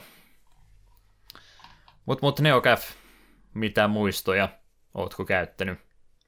Mä oon rehellisesti sanoa, että vaikka NeoCaf onkin niin iso sivusto, niin mä en ole ikinä sitä itse niin käyttänyt ja varmaan yhdellä käillä voi laskea kerrot, milloin on sieltä mitään kattonut. Jotenkin ei vaan en vaan ikinä päätynyt sinne. Hmm. Samaa vika itselläkin, että ei kyllä tullut tuommoista englanninkielistä foorumia hirveästi käytetty, että välillä linkkiä sinne on tullut jotakin kautta ja yleensä siellä sitten on jotain tota, tota, vähän, mikähän nyt mahtaisi oikea termi ollakaan, mutta kyllä siellä aikamoista raamaa sun muuta kitkaa pystytään tyhjästäkin luomaan, että ei yleensä mitään positiivisia juttuja, mitä mä Neocaffista sitten kuulu mitä keskustelua siellä on ollut, vaikka siellä varsinkin sitten ihan sitä aiheellistakin keskustelua toki paljon on, mutta ne nousee aina sitten ne vähän riskimmät jutut sieltä ensimmäisenä mieleen. Mutta eipä kyllä sillä muutenkaan Neocaffi ollut tullut käytetty, että silloin kun mä olin vähän nuorempi, teini-ikäisempi, uhmakkaampi, niin mähän vielä Forzanin puolella kävi V-lautaa lukemassa, ja sehän oli ihan avointa sotaa Neocaffia ja v, välillä, niin eihän mä senkään takia voinut Neocaffiin mennä ikinä. Siellä oli kaikki ne tyhmät ihmiset, ja v on ne kaikki älykkäät. Mutta mut, no ylipäätänsä tuommoisia peliaiheisia keskustelufoorumeita, niin ei ne ole enää niin suosittuja kuin aikanaan, mutta onko sulla ollut vuosien varrella mitään suosikkeja? Eipä nyt juurikaan mitään keskustelupalstoja silleen tullut käytetty. Lukioaikana Final Fantasy Finlandissa pyörin jonkin aikaa. Ja sitten, no netsetku.comissa kanssa joo, mutta siitäkin on jo hetki, kun siellä on mitään, mitään kirjoittanut. Mm. Joten niin kuin en, Vähän pienemmässä mittakaavassa kumminkin. Joo, ei mitään. Missään niin kuin, englanninkielisessä en ole tainnut olla. En ainakaan muista. Ja jos olenkin, niin on vaan se, ne, niin lyhyen aikaa, että ei ole mitään muistikuvia. Itellä oli varmaan se tärkeä oli peliplaneetta aikana, muistatko kyseistä sivustoa? Nimeltä tunnista, mutta en osaa sanoa siitä mitään. Hmm. Oliko se Elisa vai kenenkä tota, tota, hostaama pelifoorumi, mutta peliplaneetta oli kumminkin se, mitä mä kaikkein eniten käytin. Siitäkin nyt on jokunen vuosi, kun sekin on alasajettu, mutta se on ollut oikeastaan ainut, ainut sivusto, mihinkä mä oon yhtään edes kirjoittanut, että siellä oli Diokin nimimerkki kyllä käytössä, mutta ei mitenkään hirveän aktiivisesti kirjoittanut, mutta kyllä mä siellä muistaakseni Guitar Hero Lankaa aika ahkeraa yritin silloin päivittää, kun mä harrastin sitä puskaradiomarkkinointia itsekin pelisarjalle, joka tietysti oli varmaan siinä kohtaa vielä aiheellista, mutta siitä tuli sitten semmoinen mekajetti muutenkin, että ei enää minun palveluksia siinä kohtaa kaivattu. Silloin kun se oli vielä Harmonixin pelisarja kumminkin, niin siihen aikaan tuli paljon sitä mainostettua kyllä ja muutenkin kaikki tuoreimmat jutut piti käydä siellä kertomassa, jos ei niitä ollut muut kuullut. Se oli oikeastaan se pelipuolelta ainut, mihinkä tuli sellainen itse enemmän, enemmän pyörittyä aina päivittäin. Mutta NeoCaf, katsotaan mikä mahtaa kohtalo olla. Vähän veikka, että käyttäjäkato taitaa olla aika hirmuinen tässä nyt sitten tulevien viikkojen aikana. Katsotaan, keksiikö joku vastaavaa korviketta sille. Monethan sitä varmaan lähtee yrittämään. Kionäffiä muun muassa yritettiin perustaa, mutta se taisi mennä parin tunnin jälkeen alas saman tien. Mutta joo, Neokäffi siinä nyt varmaan noin ylipäätänsä, niin voidaan mennä eteenpäin vähemmän dramaattisiin juttuihin. Eikö anteeksi, seuraava juttu olikin tuo noin. joo, meillä tulee nämä huonot jutut nyt tähän alkuun, että lupaan, että sitten rupeaa parantumaan. Joo, otetaanpa nyt puheenaiheeksi tämmöinen suorastaan pyhäin häväistys. Nimittäin legendaarinen Tilt-ohjelma palasi TV-ruutuun 20-vuotisynttäreiden kunniaksi. Tilt 2.0-ohjelman juontajina toimivat Sara Chavak, varmaan Chavak, ja no. Linda Manuella, jotka pääsevät pelailemaan VR-pelejä yhdessä studiovieraiden kanssa. Tilt 2.0 esitän Sub TVllä lauantaisin kello 12.00 ja ohjelman voi myös katsella katsomon kautta. Ja Mä... haluatko sinä aloittaa? Niin, tämä on ihan kumminpäin taas. Mä en, ensin tota kehun itsen, että tämä on erittäin neutraalisti kirjoitettu kuvaus tästä jutusta, mutta mielipiteitä saattaa olla kumminkin tämän johdosta. Eli Tiltti on varmastikin monelle meille rakas peliohjelma. Silloin ainakin alun perin ollut. En sitten tiedä, miten viimeiset kymmenen vuotta on mennyt, kun ei niin hirveästi ollut, tai vaan 15 vuotta, kun ei sitten enää tuota pelkosta siellä mukana ollut, mutta ne alkupään jaksot oli ainakin semmoisia, mitä tuli oikein tota, tota järjestelmällisesti kyllä katsottua. Kyllä. Ja, ja, ja, ja tähän tuosta nyt yritän tässä ajatuksia niin semmoiseen muotoon saada, että tässä nyt jonkinlainen julkaisu, julkaisukelpoinen jaksokin vielä saadaan ulos. Tosiaan, niin, Tiltti oli hyvä sarja. Alamäki oli jonkin mainen, en tiedä kuinka kova monelle, mutta itse en ainakaan halunnut sitten enää katsoa. Ja tämä nykyinen muoto sitten oli se 22-minuuttinen, josta kaksi minuuttia oli peliuutisia ja 20 oli sitten sitä VR-lasien kanssa päässä heilumista. Niin onhan se muutos aika hurja ollut. Mitä tota, molemmat me katteltiin tämä jakso. En tykännyt. Eetu tykkäsi kovastikin. Kyllä sitä tuli oikeasti vähän paha mieli. Hmm. Kaikki tuntui vaan niin väärältä. Tota, mä, on, mä en ikinä tykkää kenellekään sanoa, että teidän juttu on ihan huonoa, ja mä yritän nyt siinäkin olla, että ehkä tämä nyt ei ole tekijöiden se syytä, että juontajia vastaan mulla ei ole yhtään mitään. Juontohomma ovat saaneet, ovat sen ottaneet vastaan, ei siinä mitään. Vieraat on tietysti innoissaan, kun pääsee tämmöiseen showhun mukaan, mutta kyllähän tämä nyt oli aika hirmuinen räpeilys valitettavasti omasta mielestäni ainakin. Ettei tässä nyt ole ainakaan sitä vanhaa tilttiä niin enää yhtään jäljellä. Sitten nuo juontajat ja vieraiden kemia ei niin kuin, toiminut ekassa jaksossa ainakaan ollenkaan. Siellä röhnötettiin sohvan pohjalla niin kuin olisi sunnuntai kautta lauantai iltapäivä ollut, eikä sinne mitään järkevää jutustelua ole tullut aikaiseksi. samat simppelit pelit pyörii siellä uudestaan ja uudestaan ruudulla. Peliuutisista ei oikeastaan enää mitään juttua. Jep, ei, muutama ei hassu oikein mitään ole. Mm. Että ei tämä nyt oikein valitettavasti ole mistään kotosi. Green screen-efektikin oli aika halvan näköinen ja kaikin puolin tämä nyt on aika valitettava tapaus tämä juttu. Jep. Henkilökohtaisesti minun ehkä harmittaa eniten, että miksen nimi pitää olla Steel 2.0. Jos tämä olisi joku, en minä tiedä, vaikka Saran ja Linden VR-seikkailu, aivan sama mikä tämän niin. ohjelman nimi oli, niin sitten tämä olisi voinut ohittava olan kohautuksella, mutta se, että on pitänyt ottaa sellaisen niin oikeasti monille tärkein peliohjelman nimi, tökätä se siihen ja leikkiä, että kyllä me ollaan samaa peliohjelmaa edelleen jollain tapaa, niin ei, ette te ole. Eh. Bisnesliikehän se on toki, kun vanhan tutun tämmöisen tuotteen sitten pistää vaan uuteen muottiin, niin se nyt ainakin heti jonkin verran kiinnostusta herättää, mutta vastareaktio on sitten myöskin monta kertaa voimakkaampi kuin semmoisella omalla uudella formaattillansa. Niin, niin en tiedä. Ei noita VR-pelejä niin hirveän hauskaa on muutenkaan vierestä katsoa, ja sitten kun se on vielä tuolla TVn puolella, mitä meidän ikäisesti ihmiset nyt ei enää hirveästi kumminkaan kattele, että kyllä se on sitä suoratoistoja netin palveluita, mitä me enemmänkin käytetään, niin tuota, niin kuin me tuolla Discordin puolella vähän siitä mainittiin, niin tätä nyt on vähän hankala oikein käsittää, että kenelle tämä oikein on tehty. Mä oikein jaksa uskoa, että lapsetkaan tätä jaksaa katsoa, vaikka kuinka, kuinka suosittuja henkilöitä vieraita siellä vierana olisi, niin ja meidän vanhemmille nyt tämä ei nyt ei oikein yhtään mitään tehnyt, niin en tiedä mikä tämän idea nyt sitten on. Jep, Alvala. Alvala on tehty, että tämä tuntuu melkein enemmänkin semmoiselta, anteeksi nyt vaan jos joku tekijöistä mielensä pahoittaa, mutta tämä on vähän niin kuin kouluprojekti hengessä enemmänkin tehty, että tehdään nyt tämmöinen, mitä meillä on ja parempaa ei pystytä. Jep.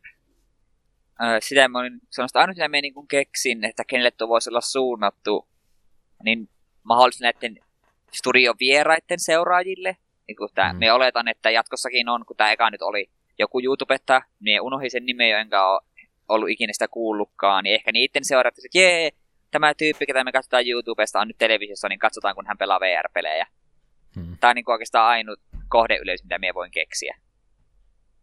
Ja tuommoinenkin tubettaja, joka nyt tässä oli, niin varmasti tekee omalla kanavallaan muutenkin parempaa sisältöä kuin mitä tämä niin. ohjelma oli, niin onhan tuo nyt vähän valitettava tapaus tämä, että enpä tiedä, onko enää tuo TV-puole tämmöiset peliohjelmat enää pelastettavissa oikein. Että kyllähän siellä nyt jotain niin kuin tuota e-sportsipuolta ne pikkasen vielä yrit, yrittää siellä TVn puolta katsoa, että mäkin kattelin jotain, missä oli justiin näitä e-sportsi-tapahtumia listattu. Sekin oli kyllä ulkomainen sarja, mutta se nyt oli ihan sillain siedettävä katsoa. Se oli vaan vähän vanhentunut, ettei sinne nyt enää uutisointia hirveästi ollut, mutta eSportsia vielä yrittää TVn puolelle vähän jalansia saada. En tiedä, onko sekään nyt välttämätöntä, mutta tämmöinen vanhanmallinen tiltti tai sitten mitä muitakin tuossa vuosien aikana ollut se Playhan oli se hyvä sarja kanssa aikana. Muist, eikö se Play ollut sen nimi? Mm, hämärästi Tuomas Puha oli ja tämä toinen, minkä takia minä nyt en mennä muista näitä pelaajalehden kirjoittajia. Apua, tämä on nytten Nolaan itseni, kun en mennä molempia muista, anteeksi. Mutta se Play oli kumminkin, mä jopa tykkäsin sitä enemmän kuin Tiltistä, että se oli laadukkaasti tehty ohjelma.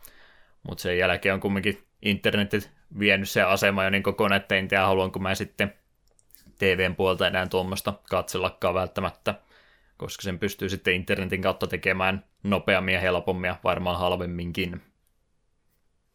Väittäisin, että me tehtäisiin Eetun kanssa parempi TV-sari. Todennäköisesti joo. Siitä voisi tulla aikamoinen sillisalaatti, mutta parempi kaikesta huolimatta. Mm. Siinä olisi uutta ja vanhaa ja onko meillä VR siinä mukaan? Ei meillä VR, mutta meillä on huonoja vitsejä. No, vähintäänkin. Saadaan 20 minuuttia helposti täytetty. Kyllä, tarvittaessa voidaan ruveta puhumaan MTGstä, niin videopelit unohtuu. Mm.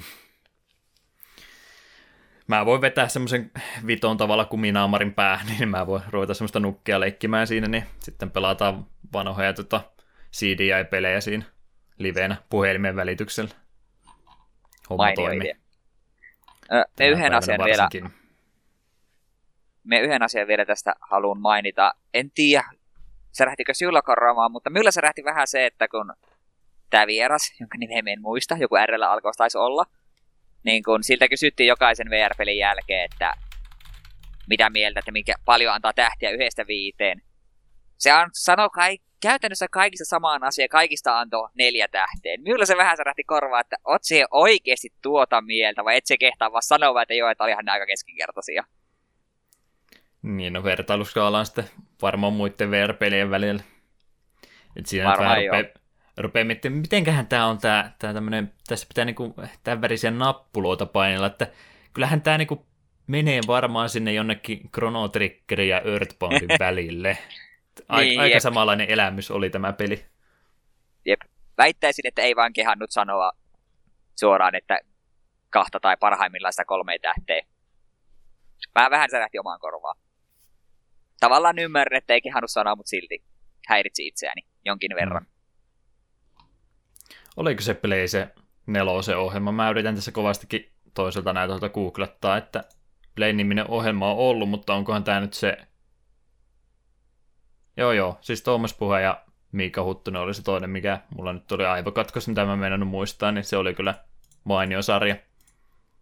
Mutta ongelma tosiaan noiden kanssa on se, että se melkein mieluummin YouTubesta sitten kattoisi ja rahoitus semmoiseen, tai se mitä siitä saa rahaa takaisin, ei varmaan kata minkäänlaisia kuluja valitettavasti. Että se menee sitten tämmöiseen harrastajatekeleisiin. Että sitä lottovoittoa ootellessa, niin ruvetaan sitten Eetun kanssa studiota varaamaan ja muuta. Kyllähän mulla niitä ideoita tosiaan kovastikin on, niin kuin Eetu jo tietää etukäteen, mitä me ruvettaisiin tekemään. Etsivän takit on jo tilauksessa kohta, jos sitä suunnitelmaa muistat. Etsivä toimisto. Et muista. En. Niitä piti niitä ruveta tota, mysteeripelejä. Mikähän niille nyt on parempi termi on. Vähän samanlaista, mitä oli tuolla tota, ton, ton, ton. Ja nyt on oikein kunnon ajatuskatkot päällä. Mikä tämä nyt oli se meidän suosikkisarja?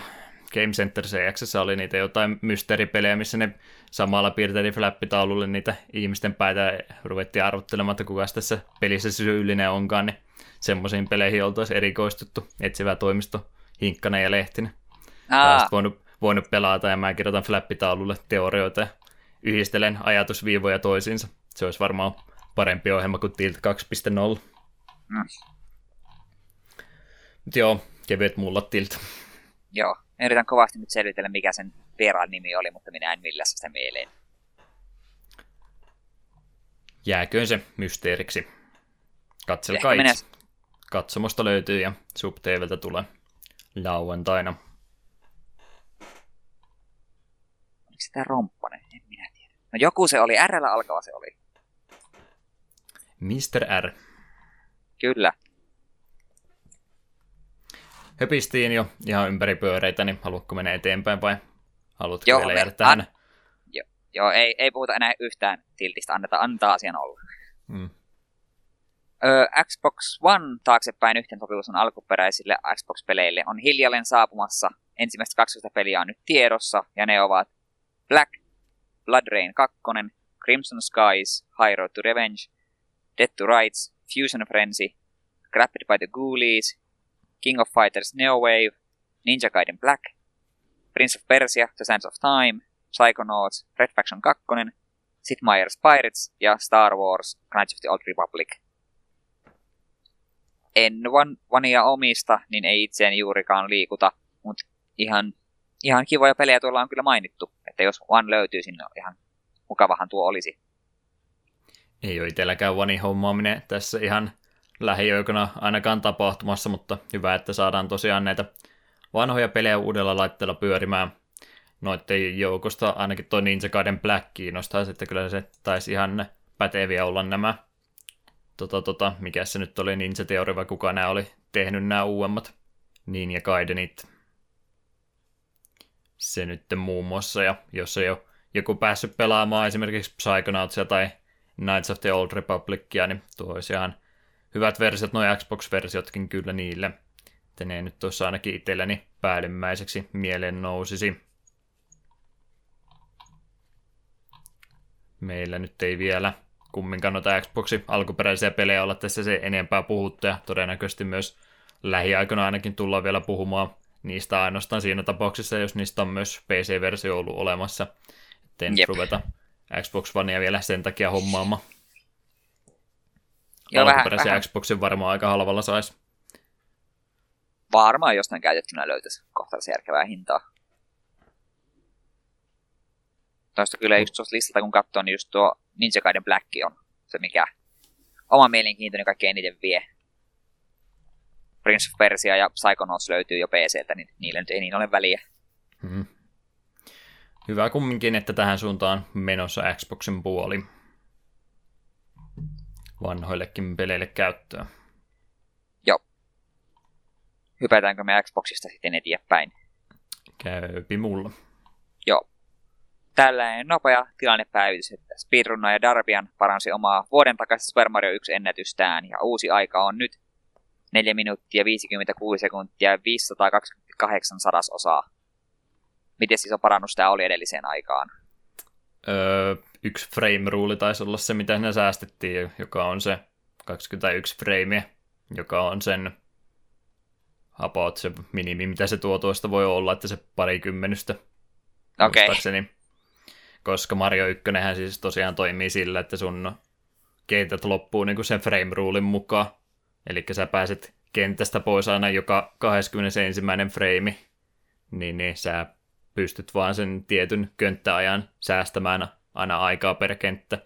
Ja tuota Mario 1 on nyt niin hirveästi optimoitu jo, että se on nimenomaan niistä frame ruleista kiinni, että kuinka paljon sä pystyt enää aikaa säästämään, ja nyt rupeaa tilanne olemaan, että siellä ei, siellä muutama frame rule ymmär, ymmärtääkseni on aikaa vielä pelastettavissa, että en tiedä, onko se 455 nyt sitten mahdollista vai jäikö se just ja justiin haaveeksi, mutta se on siinä tapa, mielessä vähän erikoinen, että sitä pystyy vain tietyn verran enää tuossa aikaa säästämään, varsinkin kun noin lyhyt peli kumminkin vielä on, niin ei sinne hirveästi tilaa enää ole, että siellä muutama hankalampi temppu vielä on olemassa, mitä ei sitten nämä parhaatkaan runeissansa vielä käytä.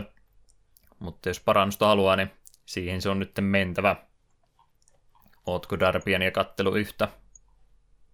Darbian tuli tutuksi siitä Summoning Saltsin videosta Super Mario 1. Joo, Et sen enempää en ole Darbiania itse seurannut.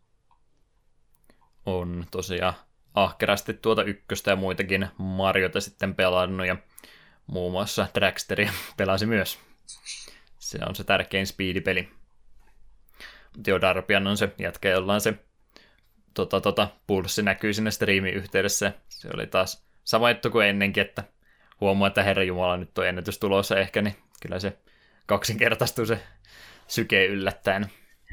Itse en ole ihan niin vakavissaan siis tosiaan speedruneja harrastanut, mutta se mitä on pelannut, niin kyllä mä itsessäni huomaan myös sama efekti, jos on pitkään yrittänyt parantaa ja nyt huomaa, että ne ollaan edellä, niin vaikka siinä nyt mitään fyysistä suoritusta isompaa tapahtuu, kun paikalla istut, niin kyllä se rupeaa yhtäkkiä se pulssi tuntumaan sitten, että nyt, nyt ei saa mokata enää.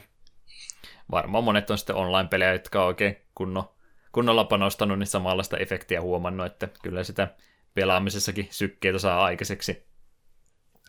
Tuo on varmaan yksi, minkä takia minusta ole speedrunna, koska minun pelkästään ihan ta- kasuaalisti, kun pelaa jossain pelissä, kun joku hankala pomo rupeaa kaatumaan, niin rupeaa, rupeaa sydän hakkaamaan, niin varmaan speedrunnassa sydän pysähtys. Ei pysty. Mhm. Mm-hmm. Me, on liian vanha tuolla se.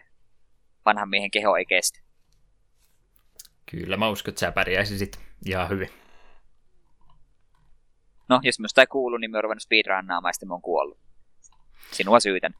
Henki pois. Joo, Kuoli onnea, tehdessään sitä, mitä rakastaa. onnea Darbianille. Jälleen kerran oli hänen Kyllä. oma ennätyksensä. Oli joku sen äh, Cosmic vai kukahan se oli, joka oli myös saman ajan saanut, mutta nyt sitten taas ylhäisessä yksinäisyydessänsä Parrankin oli kasvattanut speedrunaamisen vaikutukset. Öö, ennen kuin itse asiassa mennään eteenpäin, niin nyt minä sain selvitettyä. Tubettajapelaaja oli Roponen. Nyt se pääsen rauhoittumaan. Roposelle terkkuja. Ei ollut sun Ky- syytä. Kyllä. Jos meiltä häviää yksi kuuntelija, niin se taisi olla Roponen. Hmm. Tai joku, Joo. joka oli mukana tiltissä. Öö, mutta unohdetaan se nyt ja hypätään seuraavaksi Atari Jaguarille. Nimittäin Jeff Minterin pelejä ollaan julkaisemassa, uudelleen Atari Jaguarille. Peleihin kuuluu muun muassa Lamatron 2112, joka ilmestyi vuonna 1991, Revenge of the Mutant Camels 1984 sekä peli Escape 2042 ja Astrostorm olivat ensimmäisiä kertaa, ensimmäistä kertaa osoittavina Portland Retro Gaming Expossa ja kaksi ensin mainittua peliä nähtiin alun perin muun muassa Amigalle ja MS-DOS-alustoille. Ja fyysisten julkaisujen puolesta työtä tehtiin Atari Age-sivuston toimesta. Tämä on ihan mie- mielenkiintoista, että Jaguarille tällä tavalla julkaistaan. Mm. Kädet pystyt, hei, tulee vanhoja pelejä uudestaan. Jee, Atari Jaguarille. Häh? Että Atari-fanit, vaikka väestö varmastikin on vanhentunut ja vähentynyt, niin kyllä ne edelleenkin innokkaita Atarin pelaajia on, ja valitettavasti Jaguarin jälkeen ei oikein tehokkaampaakaan laitetta tullut, niin varmaan sen takia se Jaguari sitten on valinta, vaikkei se konsolina välttämättä se ihan paras mahdollinen olekka. Jep. En tiedä, ruvetaanko sitten tulevalle Atari-boksille kehittämään erikseen pelejä. Ihan ja. mahdollista. Täytyy kyllä sanoa, että pelien nimestä Lamatron ja Revenge of the Mutant Camels on ehkä parhaita ikinä. Mm. Haluan tietää, miksi mutanttikamelit haluavat kostaa. Mitä haluavat kostaa? Miksi, mistä mutanttikamelit tulivat? Mä Joku mysteeri. siitä mainitsikin, kun mä kattelin niitä paketteja näille peleille. Ne näyttää kovastikin semmoiselta Skifi-versiolta noista kamele-tupakoiden askeista. Mutta jo ihan kiva kumminkin. Mä en noista kahdesta jälkimmäistä tuossa Escape 2042 ja Astro Stormista valitettavasti hirveästi juttua löytänyt, että mitkä nämä kaksi peliä on, niin sen takia niistä en nyt se enempää vuosilukuja tai mitään muutakaan laittanut, mutta Minterin pelejä ne ilmeisesti myöskin. Minterhän oli siis tämä Tempest-jätkä, arcade-tyylisiä pelejä tehnyt pitkän aikaa, eikä tunnu loppua koskaan tuleva ei olla kumminkaan hommaamassa valitettavasti. Joo, ei ehkä. Kaikki mitä Tuosta me vaan kumminkin tuosta Portland, äh, Portland Retro Gaming Exposta aina aika monesta eri paikkaa kuullut, että siellä on muun muassa noin kaksi, mitä mä eniten kuuntelen retroista podcastia, niin toi Retronauts ja Retro League, niin siellä yleensä vierana tai ainakin käväisemässä, että siellä tuntuu samanmieliset henkilöt aina pyörähtävän vaikkei siitä yhtä paljon puhutakaan kuin jostain backseista tai tämmöisistä. Mm. Jotain meinasit sanoa, mutta... Niin, sitä jo? meinasin tuossa, että sen verran mitä Atari Jaguarista tiedän, niin se ei välttämättä ole se paras mahdollinen laite pelata yhtään mitään. Että jos jotain retrokonsolit rupeisin hankkimaan, niin Jaguar ei olisi kovinkaan korkealla. Mä rupean tässä samalla kun sä voit mennä eteenpäin, niin mä huutonettiin katsoa, että montako tarjakuoria täällä on myynnissä. Joo, viimeisin uutinen on itse asiassa varsin mielenkiintoinen, ja tämä itse asiassa vasta eilen vai toissapäivänä, kun tämä tuli ilmi. Nimittäin Switchin järjestelmäpäivitys toi mukanaan ohjaintojen GameCubein ohjaimille. Tuki tarvitsee Wii Ulle myytävää ohjainadapteria, jota alun perin markkinointiin vahvasti Smash Brothersin pelaamista varten – ja vaikka tästä päivitysmenneisyydestä ei erikseen mainitukaan missään, niin voi GameCube-ohjainta nyt siis käyttää myös Switchin pelien pelaamiseen. Tästä on nyt niin kuin teorisoitu, että tämä voisi vihjailla sitä, että Switchille on tulossa joku Smash Bros. Tai sitten sitä, että kenties niin kuin eShopiin on tulossa GameCubein pelejä. Tai sitten tämä on ihan vahuviikseen laitettu. Me itse epäilen, että tämä on tehty sen takia, että sitten kun Smash Bros. joskus tulee Switchille, niin tuo tuki on jo olemassa. Ajatus siitä, että Gamecubein pelejä rupeaisi tulemaan eShopiin, niin tuntuu minusta vähän niin kuin epätodennäköiseltä ainakaan vielä, mutta se on toisaalta se, mitä me toivomme kaikkein eniten, koska se on aika siistiä. Se helpottaisi esimerkiksi meidän elämää Gamecube-pelien osalta. Mm, joo, jos sais 64 ja Gamecube-pelit Switchille, niin sitten olisi kyllä erittäin mainio tuo Switch-ostos ollut. Jep. Ja sitä pitäisi vielä sanoa, että jos se, jos se on näin, niin minä toivon, että noita adaptereita tulee enemmän myyntiin, koska minä olen ihan hirveästi niitä nähnyt. En silloin Wii Ulle ostanut, koska minä en ole Smash Brosin suurin ystävä. Ja jos tämä on käytännössä tarkoitettu, lähinnä Smash Brosille tarkoitettu, niin tämä ei minua niin kiinnosta. Joskin se, että tämä kuitenkin toimii Switchin peleillä, jotain luvin, että se ei kaikkien pelien kanssa, ne kontrollit eivät ole parhaat mahdolliset, Gamecuben ohjelma ymmärrettävistä syistä, mutta esimerkiksi niin kuin Bombermania ajatellen, niin jos sais, ostaisin adapterin, niin myös saisin Bombermanin kaksi pelaajaa lisää. Et sitten mulla olisi ohjaimia jo seitsemälle pelaajalle Super Bombermaniin, joka mahdollistaa kahdeksan pelaajan, niin se on aika jees. Ei tarvitsisi ostella Joy-Coneja ja Pro Controllereita enempää. Gamecube mulla ei itselläni aikana ollut, mutta pelailin kyllä kavereilla sitten Gamecuben pelejä, niin kyllä se ohjaajan ihan, ihan ok oli. Pleikkari-ohjelmista enemmän toki tykkäsin, mutta kyllä sillä Gamecube-ohjaimellakin ihan mielellään pelaili. Oli ainakin paremman kokoinen omaan käteen kuin alkuperäinen Xboxin ohje. Mm. Joitakin, en nyt kupella nyt vielä niin kauheasti pelannut, vaikka se tuosta löytyykin. Mutta kyllä se musta ohjaan on kuitenkin varsin näppärä. Ja ihan mielellään just niin kuin sanoin, niin esimerkiksi just Bombermaniin. Bombermania voisin kuvitella pelaavani tuolla. Se ei kuitenkaan montaa näppäintä vaadi. Vastaus kysymykseen, montako Atari Jaguaria on tällä hetkellä huutonetissä myynnissä, niin vastaus on kaksi. Onko josta halvempi on 380 euroa. A- aika aika tota, netissä kunnossa pidetty, ja tämä on vielä tota, toi CD-lisäosa tulee muuta, pelejä ja muuta, niin siinä mielessä ymmärrän, mutta ehkä jää Atari ja kuorit nyt ostamatta vielä. Mut joo, Gamecube-ohjain, ihan näppärä ohjain, varmaan sille jotain käyttöä keksi, jos ne kerran se tuoja on tehnyt, että epäilen, se nyt sinne vahingossakaan ole tullut. Niin, ja joku ohjelma sille, hehehe, minä peskin tänne tällaisen jutun mukaan. Hmm. Tämmöinen pieni kepponen. Se me mietin, että onko tämä jotain data mainattu vai miten tämä on niin löydetty, että hei, tänne tuli tämmöinen juttu.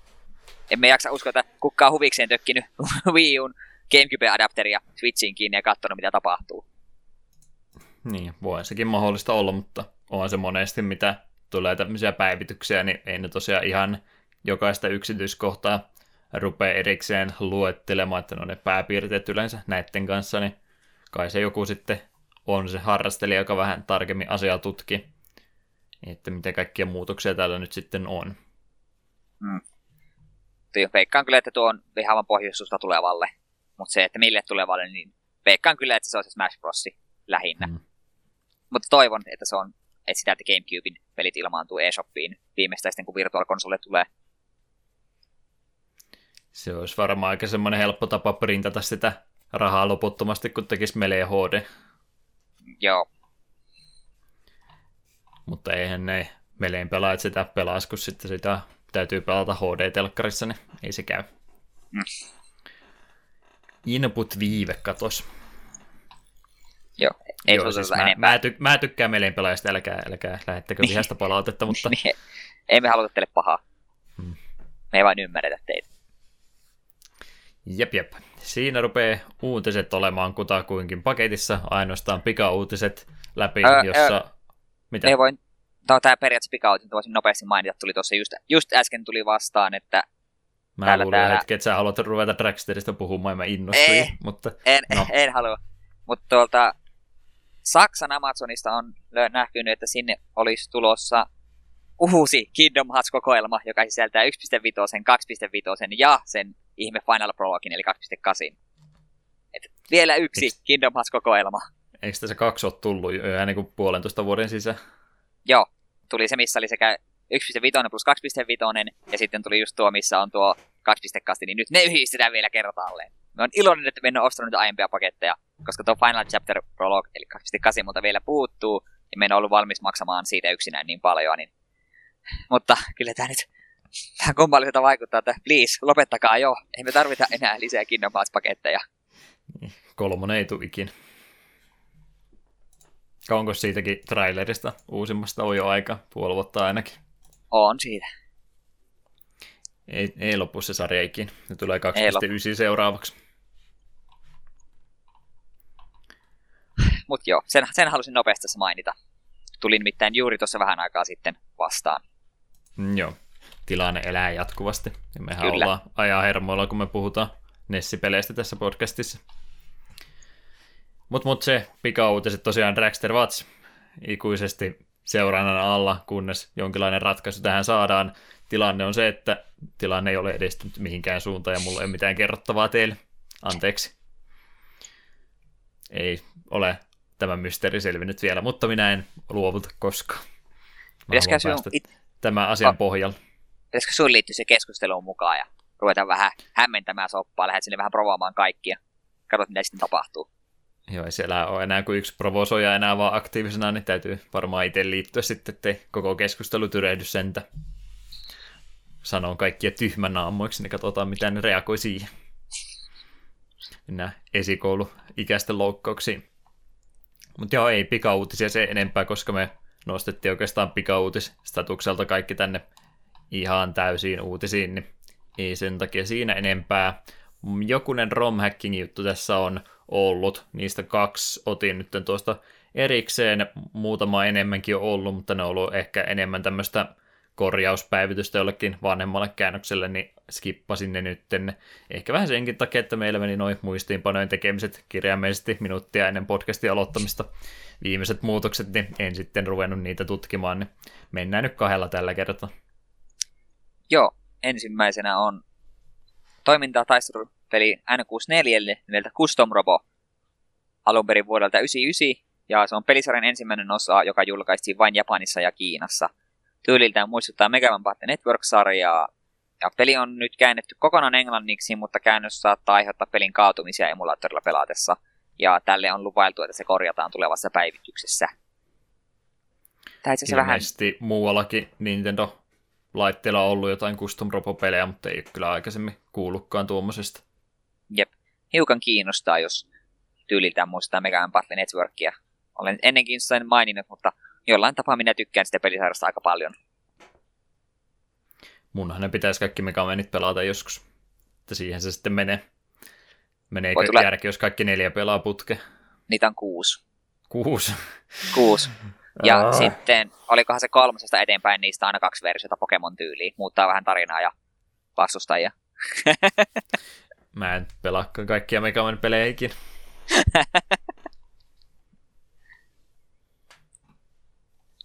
Itse asiassa no, periaatteessa Gamecubella oli se vielä vissiin joku semmoinen enemmän Megaman-tyylinen Battle Network. Se oli se joku... Enemmän Megamanin tyylinen Battle Network, kun ne Siis tarko- ei ole tarpeeksi. Tarkoitan, että se oli semmoinen niin kuin vanhojen Megaman tyyliin 2D. Se oli joku Mm. battle, joku, en minä muista, en rupea nyt selvittämään, mutta kuitenkin. Todennäköisesti joo. Näitä Megamania muutama on tullut. Joo. Missä on X9, please? Tai Megaman 11. X9 mieluummin. Vähemmän suosittu mielipide. Mä toivon, että X9 kun tulee, niin se on X4 grafiikoilla, eikä SNESin grafiikoilla. Tapelkaa mua vastaan, mutta min- minun mielipiteeni on oikea. Sovitaan niin. Mutta sitten vielä toinen romhackingi. Tengai Makuyo Zero Far East of Eden Zero roolipeli Super Nintendolle vuodelta 1995 perustuu Far East of Eden nimisen kirjasarjaan. Peli on sarjansa neljäs osa ja sen on kehittänyt Red Company ja julkaissut Hudson. Käännös ei todennäköisesti toimi vielä emulaattoreilla, mutta varmaan sitten jossain vaiheessa. Muuten tämä käännös ihan kauheasti ihmisiä ja meitä auta. Hmm. Rupeat sitä polttamaan itse kasetille mitä muuta vaatiikaan. Että toimiikohan se jollain flashkartilla sitten Everdrivella iskee koneeseen kiinni vai mikä siinä se ongelma on. En tuommoisesta käännösprosessista sen enempää tiedä, että mikä siinä tökkii. Mm. Roolipelejä siellä hirmuisesti toki on kään, käännettäviä vielä, että työtä luulisi vielä riittävän vuosikymmeniksi, jos kaiken haluaa fani kääntää. Jep, sen verran raskaita roolipelit taitaa olla kääntää, kun se tekstiä, niin se tuppaa yleensä olemaan aika paljon. Hmm.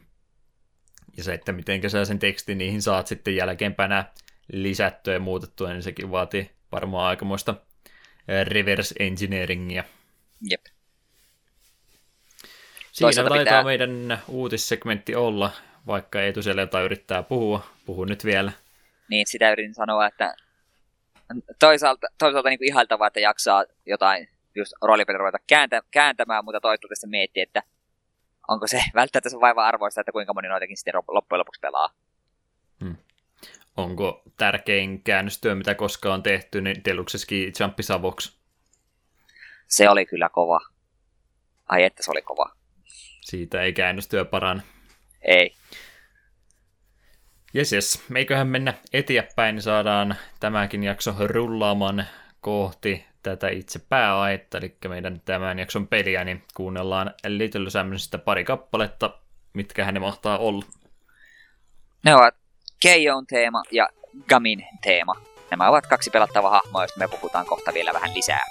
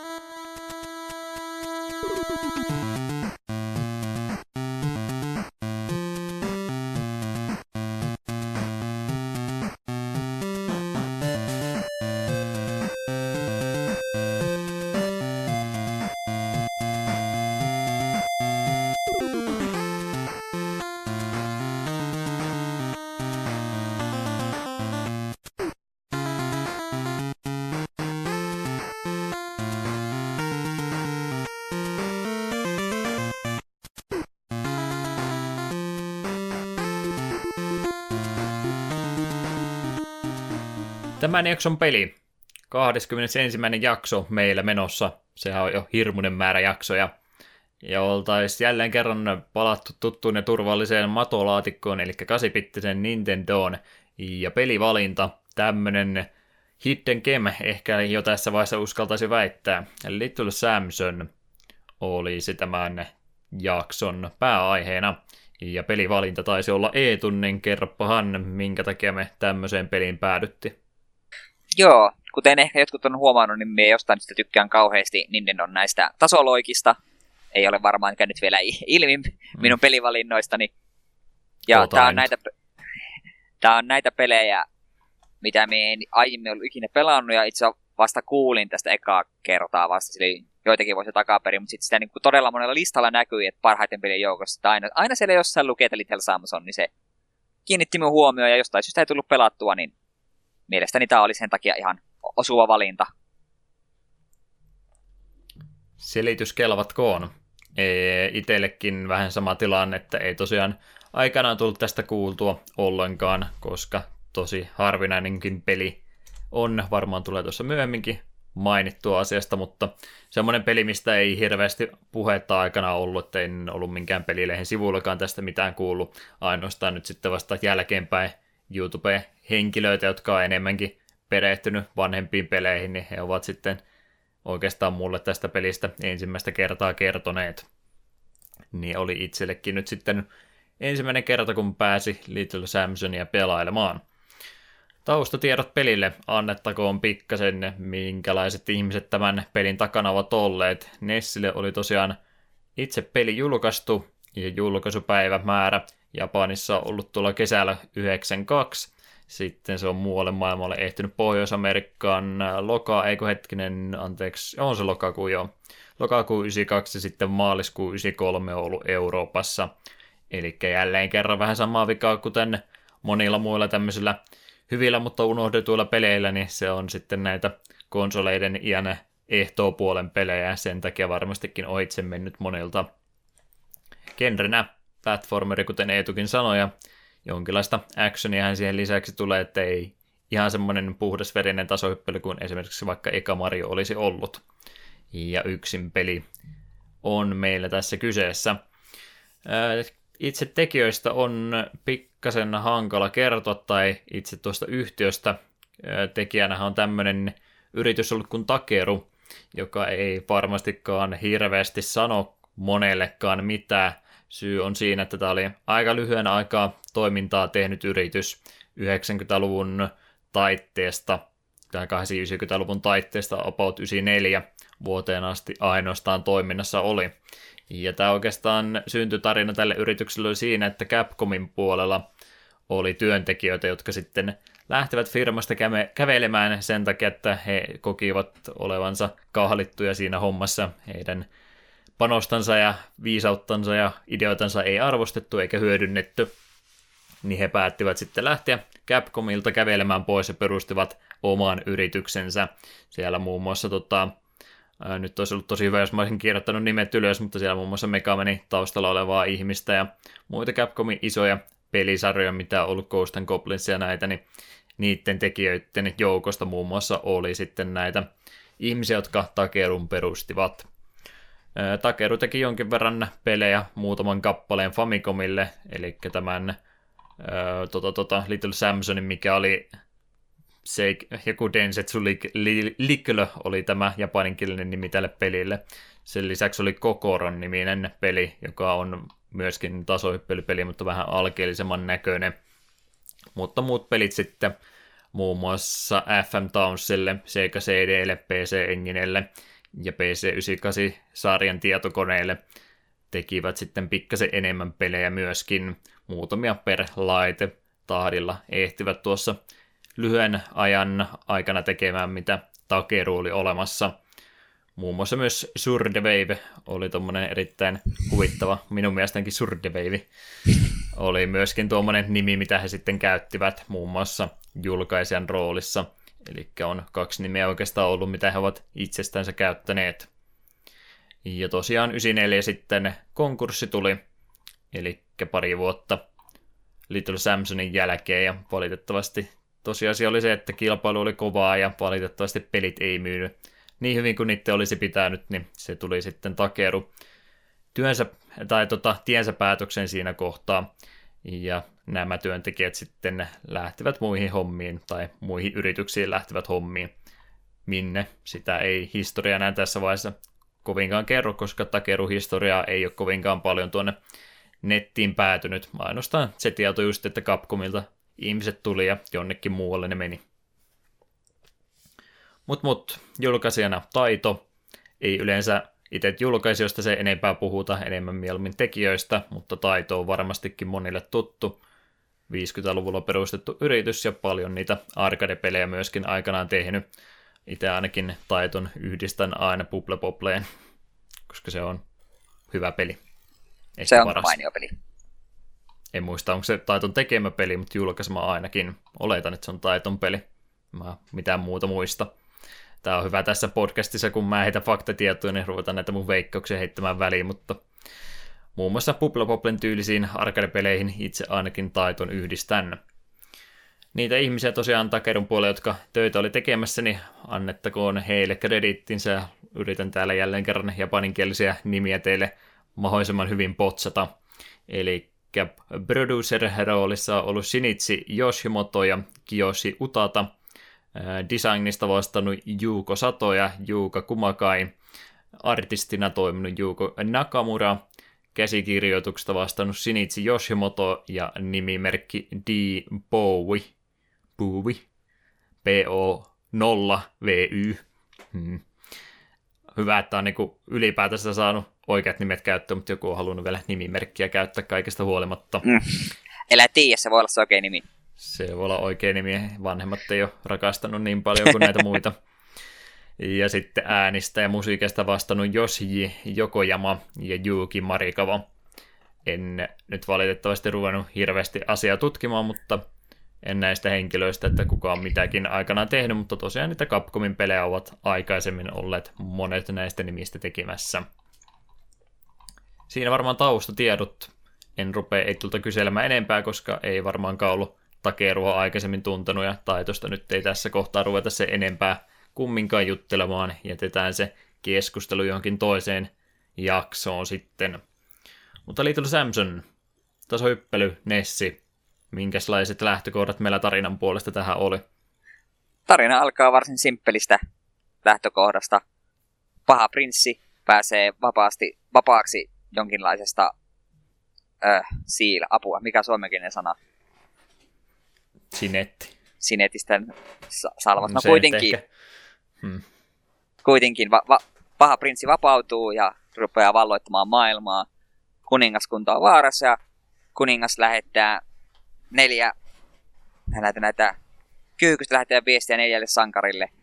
Ja kaikki, kaikki luonnollisesti vastaavat kutsuun ja näin meidän neljähenkinen joukkomme on valmis pelastamaan maailman.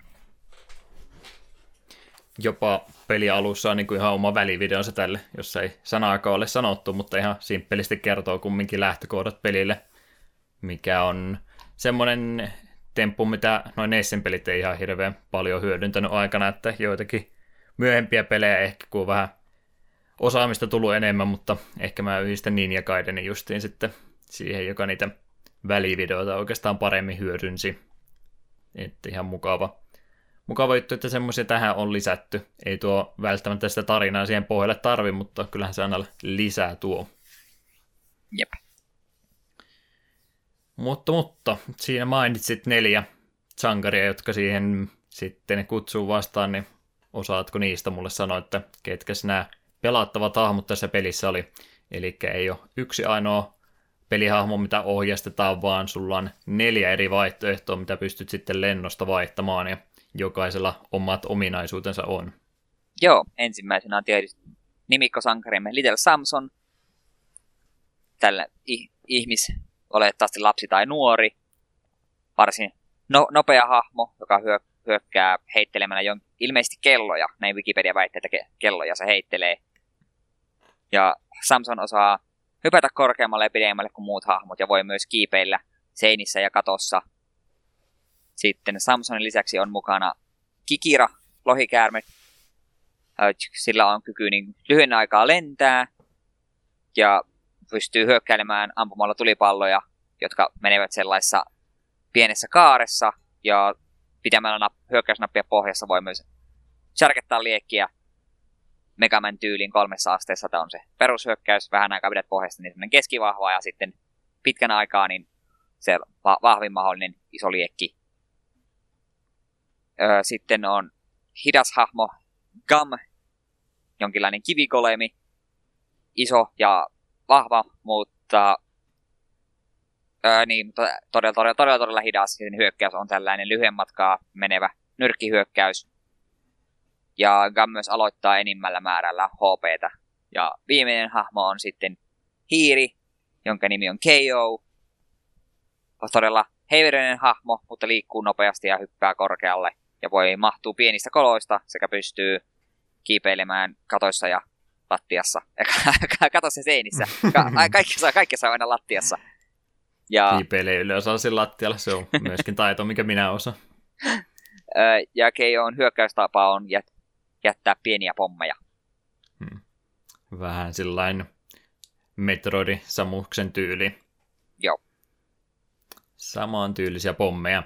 Eli siinä mielessä ihan oma ratkaisu, että onhan esimerkiksi nyt tulee vaikkapa Super Mario 2 mieleen, että siinä myöskin neljä eri hahmoa, joilla jokaisella omat ominaisuutensa eroavaisuutensa on, mutta se täytyy aina kentän alussa valita, niin tämä on sen verran edistyneempi peli kuin Mario 2, että tässä pääsee nyt sitten menun kautta, eli starttia painamalla vaihtamaan hahmoja kentän aikana, jos tuntuu siltä, että nyt joku näistä muista hahmoista olisi se parempi ominaisuuksia tai jotain tiettyä tilannetta kohtaa.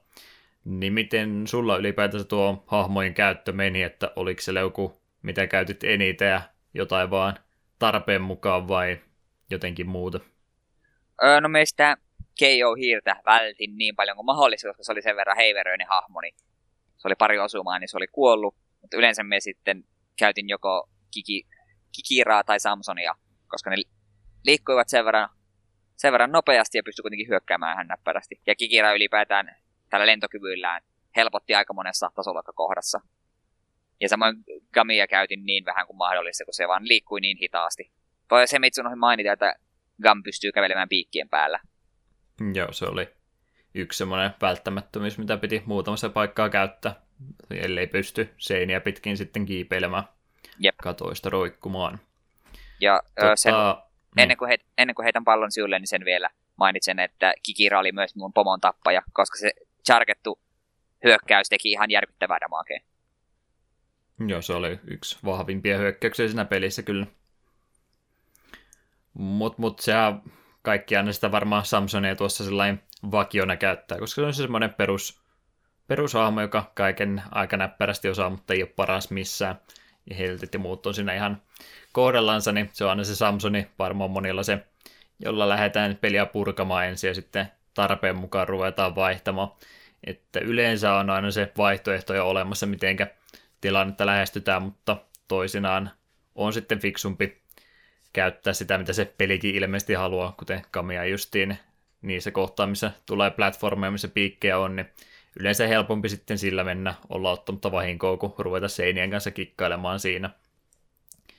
Mutta, mutta, mutta Samsung ei ole sillä vakiona, varsinkin kenttiä aikana yleensä tykkäsi hyödyntää kovastikin, ellei sitten ollut paljon tota rotkoja alla, niin Kikira oli niissä ehkä sitten se parempi vaihtoehto pystyi leijailemaan aika turvallisesti pitkiäkin matkoja ylittäjä.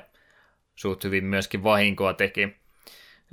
Kamin kanssa aika sama juttu kuin sulla, että mä en yleensä käyttänyt, jos ei piikkiä ollut, mutta ehkä loppua kohen pelin kentät rupesi vähän vaikeutumaan sieltä viimeisiä, viimeisellä vaiheella, niin aina kun tuli bossitappeluita, niin mä yleensä käytin niin Kamia sinä mun skauttina, että sillä mentiin ensin tekemään lyhyelle rangelle niin paljon vahinkoa, kuin vaan suinkin itse pysty vahinkoa ottamaan ja katsomaan, että mitä se bossi tekee, ja sitten vaihoin muihin. Muuten en sitä niin hirveästi käyttänyt. Joo, me itse ainakin mainita, että tuossa mielessä kama oli kyllä ihan näppärä. Hmm. Mutta se ehkä miten mä pelasin eri tavalla kuin sinä, niin oli sitten ton Keijon kanssa, joka oli Mulla oli sama juttu kuin sullekin, että ei uskaltanut käyttää oikein, kun sulla oli niin vähän helttiä, mutta sitten kun huomasi bossien kanssa, kuinka hirveästi ne pommit tekee vahinkoa, jos sä pääset sillä ihan tuntumaan kiinni, niin Keijosta kyllä sitten loppupeleissä tuli MVP ainakin mulle tuossa pelissä. Joo, jos metsi... eloissa oli, niin mä kyllä sitä aina pomoihin käytin. Joo, metsi jälkikäteen sitten kattelin speedrunia, niin me huomasin, että Keijo pystyi niitä pommeja spämmäämään vetämään bosseilta heltit alas sekunneissa. Se oli ihan jär- järkyttävää. Itse vaan hmm. hitaasti kikiralla charkesin ja tilaisuuden tulee ammuin. Joo, se just, että Samsung esimerkiksi heittää yhden semmoisen kellon, tai onko kulkunen nyt ehkä vähän parempi termi tälle, näin, ei se mitään Rolexia sieltä heittele ranteestansa. Joo, par- joo, kulkunen on parempi sana. Meinasin tarkentaa, että tarkoitin semmoista soittokelloa, enkä taas noita, noita isoja seinäkelloja, mutta ajattelin, että ihmiset ymmärtää. Hmm. Niin, niin, tekee kumminkin yhdellä yhdellä ättäkillä yhden pinnan vahinkoa, niin siinä mielessä just toi ei ole aika kovaa, kun se yhden pommin jättää, niin se kumminkin se efekti siinä kestää vähän aikaa, niin se tekee siinä sitten pari kertaa vahinkoja, sä pystyt kumminkin useamman pommin jättämään päällekkäin, niin huomaa sitten, että niiden bossien heltit kyllä sulaakin yllättävän nopeasti, jos vaan siihen lähietäisyyden pääset sen haamon kanssa. Et sehän noissa sitten ongelmia aiheuttaa, varsinkin kun pelin loppupuoli nyt en väitä ainakaan, että mitenkään ihan cakewalkia näin siinä vaiheessa oli, niin jos sulla se joku muu hahmo, paitsi Samson, joka taitaa aina olla elossa, mutta jos sä menetät sen sun Keijo vaikkapa bossitappelu aikana joudut takaisinpäin, niin se on sitten kuolleena myöskin seuraavalla yrityksellä. Niin sulla se sun hahmokavalkaadi kutistuu siinä sitten, kunnes game overit tulee tai pääset seuraavaan kentän puolelle. Niin siitä kyllä hiukan ongelmia aiheutuu ja en tiedä oliko toi välttämättömä välttämätön semmoinen vaikeutus tuolle pelille, että haluaisivat sen tuolla tavalla tehdä. Mä ainakaan peli aikana nähnyt mitään mahdollisuutta niitä herättää henkin kenttien välillä. Ei siinä mitään semmoista power up ollut kyllä missään kohtaa. Ei, pelkästään oli just niitä, mitkä nosti hahmon kestoa, ja sitten oli niitä ihme... E... No, sä mies sanoi niitä e-tankissa, koska ne teki saman hmm. asian. Joo, mainitaan ne vielä kohta edikseen Joo. läpi, mutta tosiaan hahmojen kanssa niin yleensä oli sitten loppukohen se aina vähän harmi, että jos sulla oli sieltä kaikki muut kuin Samsoni kuollut, niin todennäköisyys sille, että sä bossiakaan päihität enää, niin rupesi aika kovasti putoamaan siinä kohtaa, niin mieluummin otti sitten game overit ja yritti uudestaan kontinuojen kanssa, jotka ilmeisesti oli loputtomattomat, koska mä ainakin en mitään save stateja tarvinnut tuossa pelissä. Joo, ei minullakaan kontinuet loppunut missään kohtaa kesken, että ne oli kai välillä eka kerta kun game overi tuli, niin ihan jännitin. Heittäkö alkuun, niin ei heittänyt. Antoi ja hmm. ystävällisesti. Reilu peli onneksi. Jep. Mut, mut vaikkapa grafiikatäkkiä tähän väliin nopsaan mainittakoon ihan, ihan, ihan mainio peli Nessi grafiikolla huomioon ottaen kumminkin myöhäinen julkaisu, niin näytti ihan hyvältä, että varmaan rupea siinä väittelemään mun kanssa. En, todella, todella nätit. Nessi, Nessi-pelin grafiikat oli, mm. tykkäsin kyllä. Tykkäsin se katsella, eikä tullut epäselvyyksiä, että mikäköhän tuo otus on olevinaan. Kyllä kaikki no, niin tunnisti. ei kadonnut projektiilit taustoihin ja pelihahmot oli aika netisti animoitu, varsinkin Samsonin hyppy oli yllättävänkin monella eri freimillä tai usealla freimillä animoitu, semmoinen oikein pyörähtää ympäri suorastaan. ja me en tiedä, että mikä piruettihyppy se oikein oli, mutta sitä se tykkäsi tehdä. Sillä se saa vauhtia selvästikin lisää. Ehkä Samson jo. toivoi olevansa palettitanssia. Ehdottomasti kumminkin sitä Nessin parempaa päätä graafisin elementein tämä peli. Viholliskavalkaadi tosiaan sitä aika perus tämmöistä fantasia-meininkiä, että niitä mun suosikkiluurankoihin siellä kovasti oli ja muuta vastaavaa lepakkoa ja muuta, niin ei mitään erityisen omaperäistä sinänsä ollut. Ja jotkut bossitkin oli sitten aika näin Nessi mittapuulla komeasti tehty. Se oli ainakin se yksi lohikärme siellä loppupäässä, niin yllättävänkin tarkkaan piirretty. Joo, ne oli ihan nättejä. Että ihan täydet pistet graafisin elementin kyllä tuolle pelille. Öö, ne muut jutut, mitä vaikka tässä kohtaa mainittakoon ne power mitä siellä oli, niin health upgradeja löytyy. Ilmeisesti vain kerran per hahmo toimii. Ei niitä ottanut sitten sen jälkeen enää keräillä.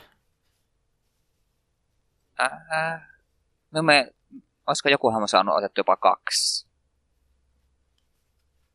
Korkeinta. No, niin, mutta joo, mutta ne kuitenkin, vai jossain kohtaa kuitenkin, joko yhden tai kahden jälkeen tuli seinä vasta, että hahmo ei saanut enää lisää HPta. Siellä tuli aina pyöriteltyä, että... Hmm. Ja kaikilla hahmoilla tosiaan oli HP alkoi eri mittaluokasta, niin jotkut hyötyivät enemmän kuin toiset. En tiedä, oliko ihan välttämätön sitä tehdä erikseen power kun se tosiaan niin nopsaa, ne saa sitten täyteen uudestaan kerättyä, niin vähän hölmö. Kieltä se tuntuu vähän turhalta silleen, että kun niitä kuitenkin löytyi joka kentästä se pari, ja vihollisetkin vielä droppaili niitä, niin hmm. ei paljon... Eikä ei paljon... kentässä kaikki hahmot on jo täy- täysissä tota, maksimihelteissä, ja sitten loppupeliin on ihan turhia itemeitä, niin on se vähän omituinen. Jep. Ehkä se on sitä varten, jos sä passwordin kautta, eli salasana kautta jatkat peliä, mikä tässä oli se talletusmekaniikka, niin ehkä se on sitten sen takia tehty, että aloitat puolivälistä, niin on taas helppo päästä maksimi power Mm. Ehkä se olisi jopa vielä helpompi ollut, että ne olisi aina ollut täysissä heltessä, eikä että se täytyy erikseen kerätä. Mä rupesin miettimään, että Pakio Heerissä taisi kanssa olla sama systeemi. Että olikohan siinä, että kun game overi tulee, vai oliko sitten kun otat passwordista, niin sinun, kaikki, siinäkin kaikilla on oma heltti, helttimittari ja oma se, se, se, se ja kun helttimittarissa on yhtiö, mutta kaikilla on erikseen power-mittari, että käyttää erikoisiskua, niin niitä pystyy, sitä se, ne upgradeaantu pick upeilla, ja sitten olisiko Game Overista tai Passwordissa kun jatko, niin sitten taas nollaantui se perus. En muista. Hmm. Mutta siinäkin muistaakseni, kun ruvetaan vertailemaan siihen peliin, niin siinä muistaakseni myös niitä pystyy enemmän stäkkäämään sitä efektiä. Joo, kyllä niitä sai, useampi piti kerrat sai täyteen. Mutta niitäkin kyllä peli jakeli aika anteliasti, kun tietenkin loppupuolella tuli kohtia, missä oli pakko käyttää jo esimerkiksi sen Dead-aikoisen Ankan nimi oli sen seinällä kiipeily, piti käyttää, niin peli aika rohkeasti antoi. No niin, otahan tässä vähän power niin pystyt kiipeämään seinän ylös. Mutta me eksyttiin aiheessa toiseen peliin, mutta kuitenkin. Ei se mitään, pakkohan se on aikansa muihin peleihin verrata. Niin, niin. Heltti power lisäksi oli sitten ne potionit, joita sai niinkin anteliasti kuin yksi per hahmo, mikä oli mukavan anteliasta, mutta se myöskin meinasi, että se oli sille hahmolle nimenomaan se potioni, että ei voinut toisen taskusta käydä hörppäsemässä taikajuomaa, vaan täytyy se oma hahmon potioni käyttää, mikä sitten Heltin ilmeisesti täyteen asti palautti.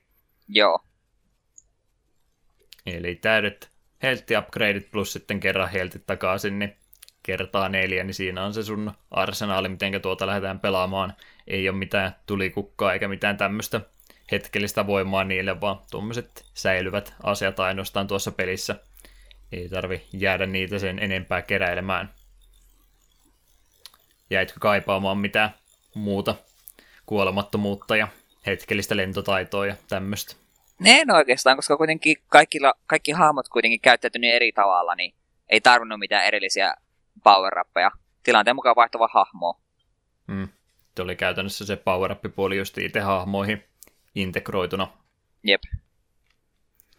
Öö, kentät, mitä niistä jäi mieleen. Ei ole ehkä ihan semmoisia kenttiä, mitä voisi mennä YouTubeen kirjoittamaan, että analysoidaan, miten hyvin tässä on kenttädesignin kautta opetettu pelaajaa pelaamaan peliä, vaan mä ehkä sanoisin, että semmoista peruskaurakenttä oli, että ei mitään semmoista, mitkä jäi nyt ulkomuistiin, mutta ei mulla valittamista niistä kyllä myöskään ollut.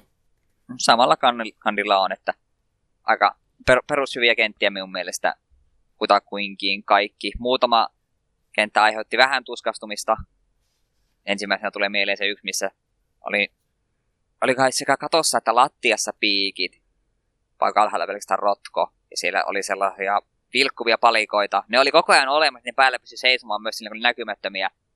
Mutta niiltä toisille hyppiminen oli vähän ärsyttävää, kun et sä, välillä oli vähän epävarma hetki, oliko se tuossa vai tuossa, etenkin jos samalla tuli vihollisia niskaan. Se kenttä ei ollut kauhean vaikea, mutta ärsytti minua jonkin verran. Hmm.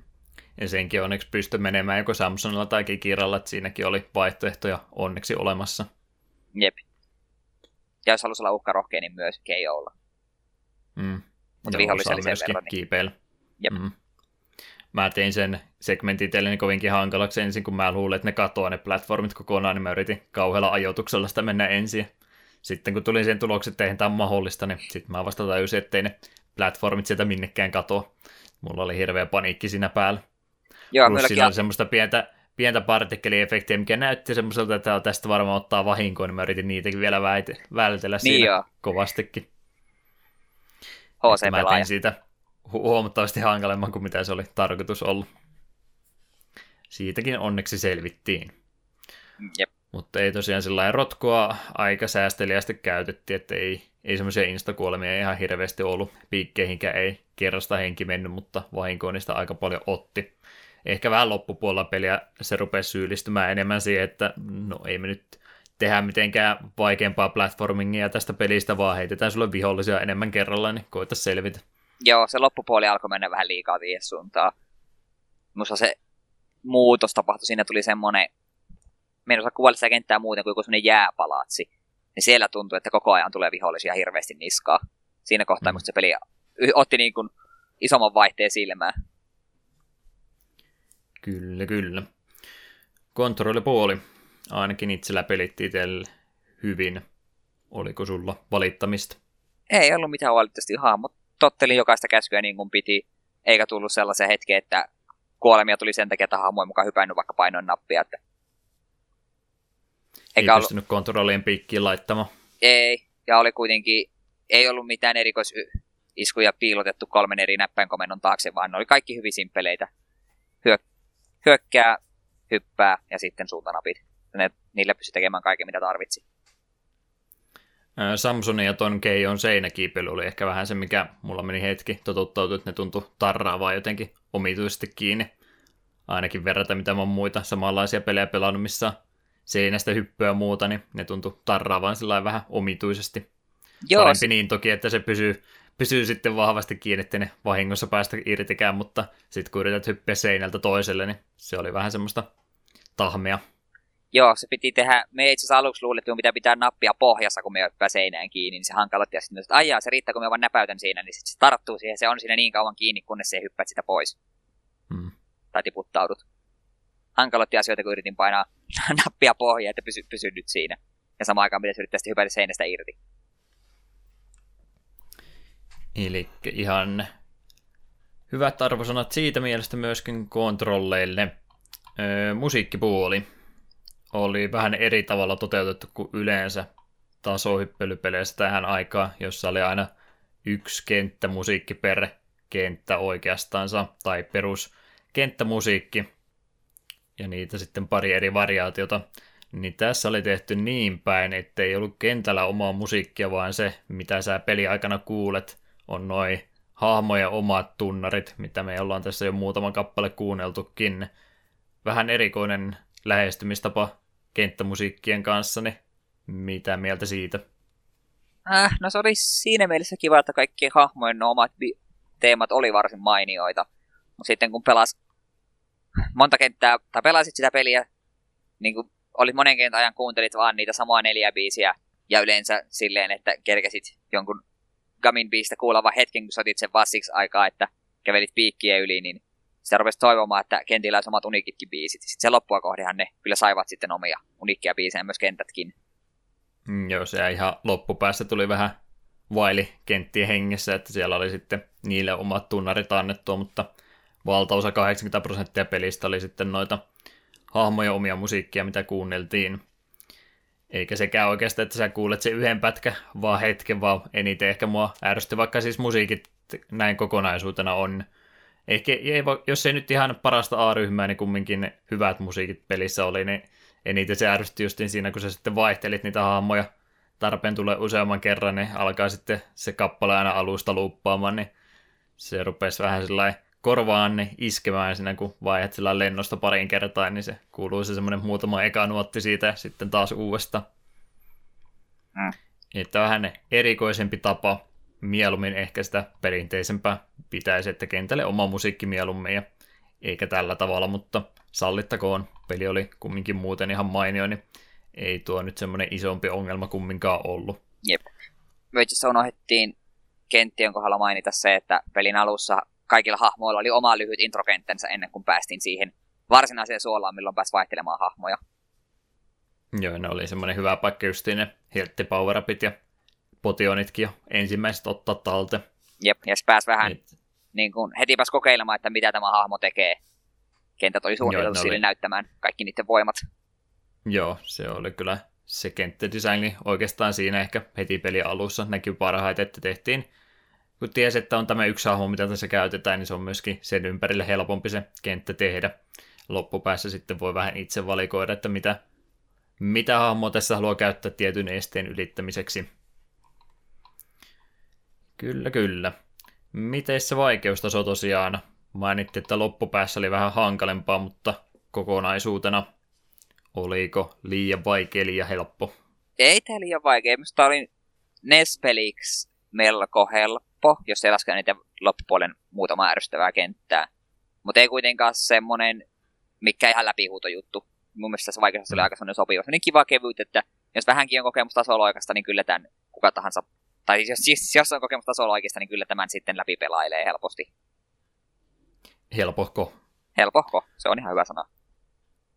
Ja kyllä mä ehkä vähän kumminkin siitä voisin nottia antaa, että kyllä se vaikeuspiikki siellä aika korkea kumminkin lopussa oli suhteessa siihen, mitä se peli muuten oli.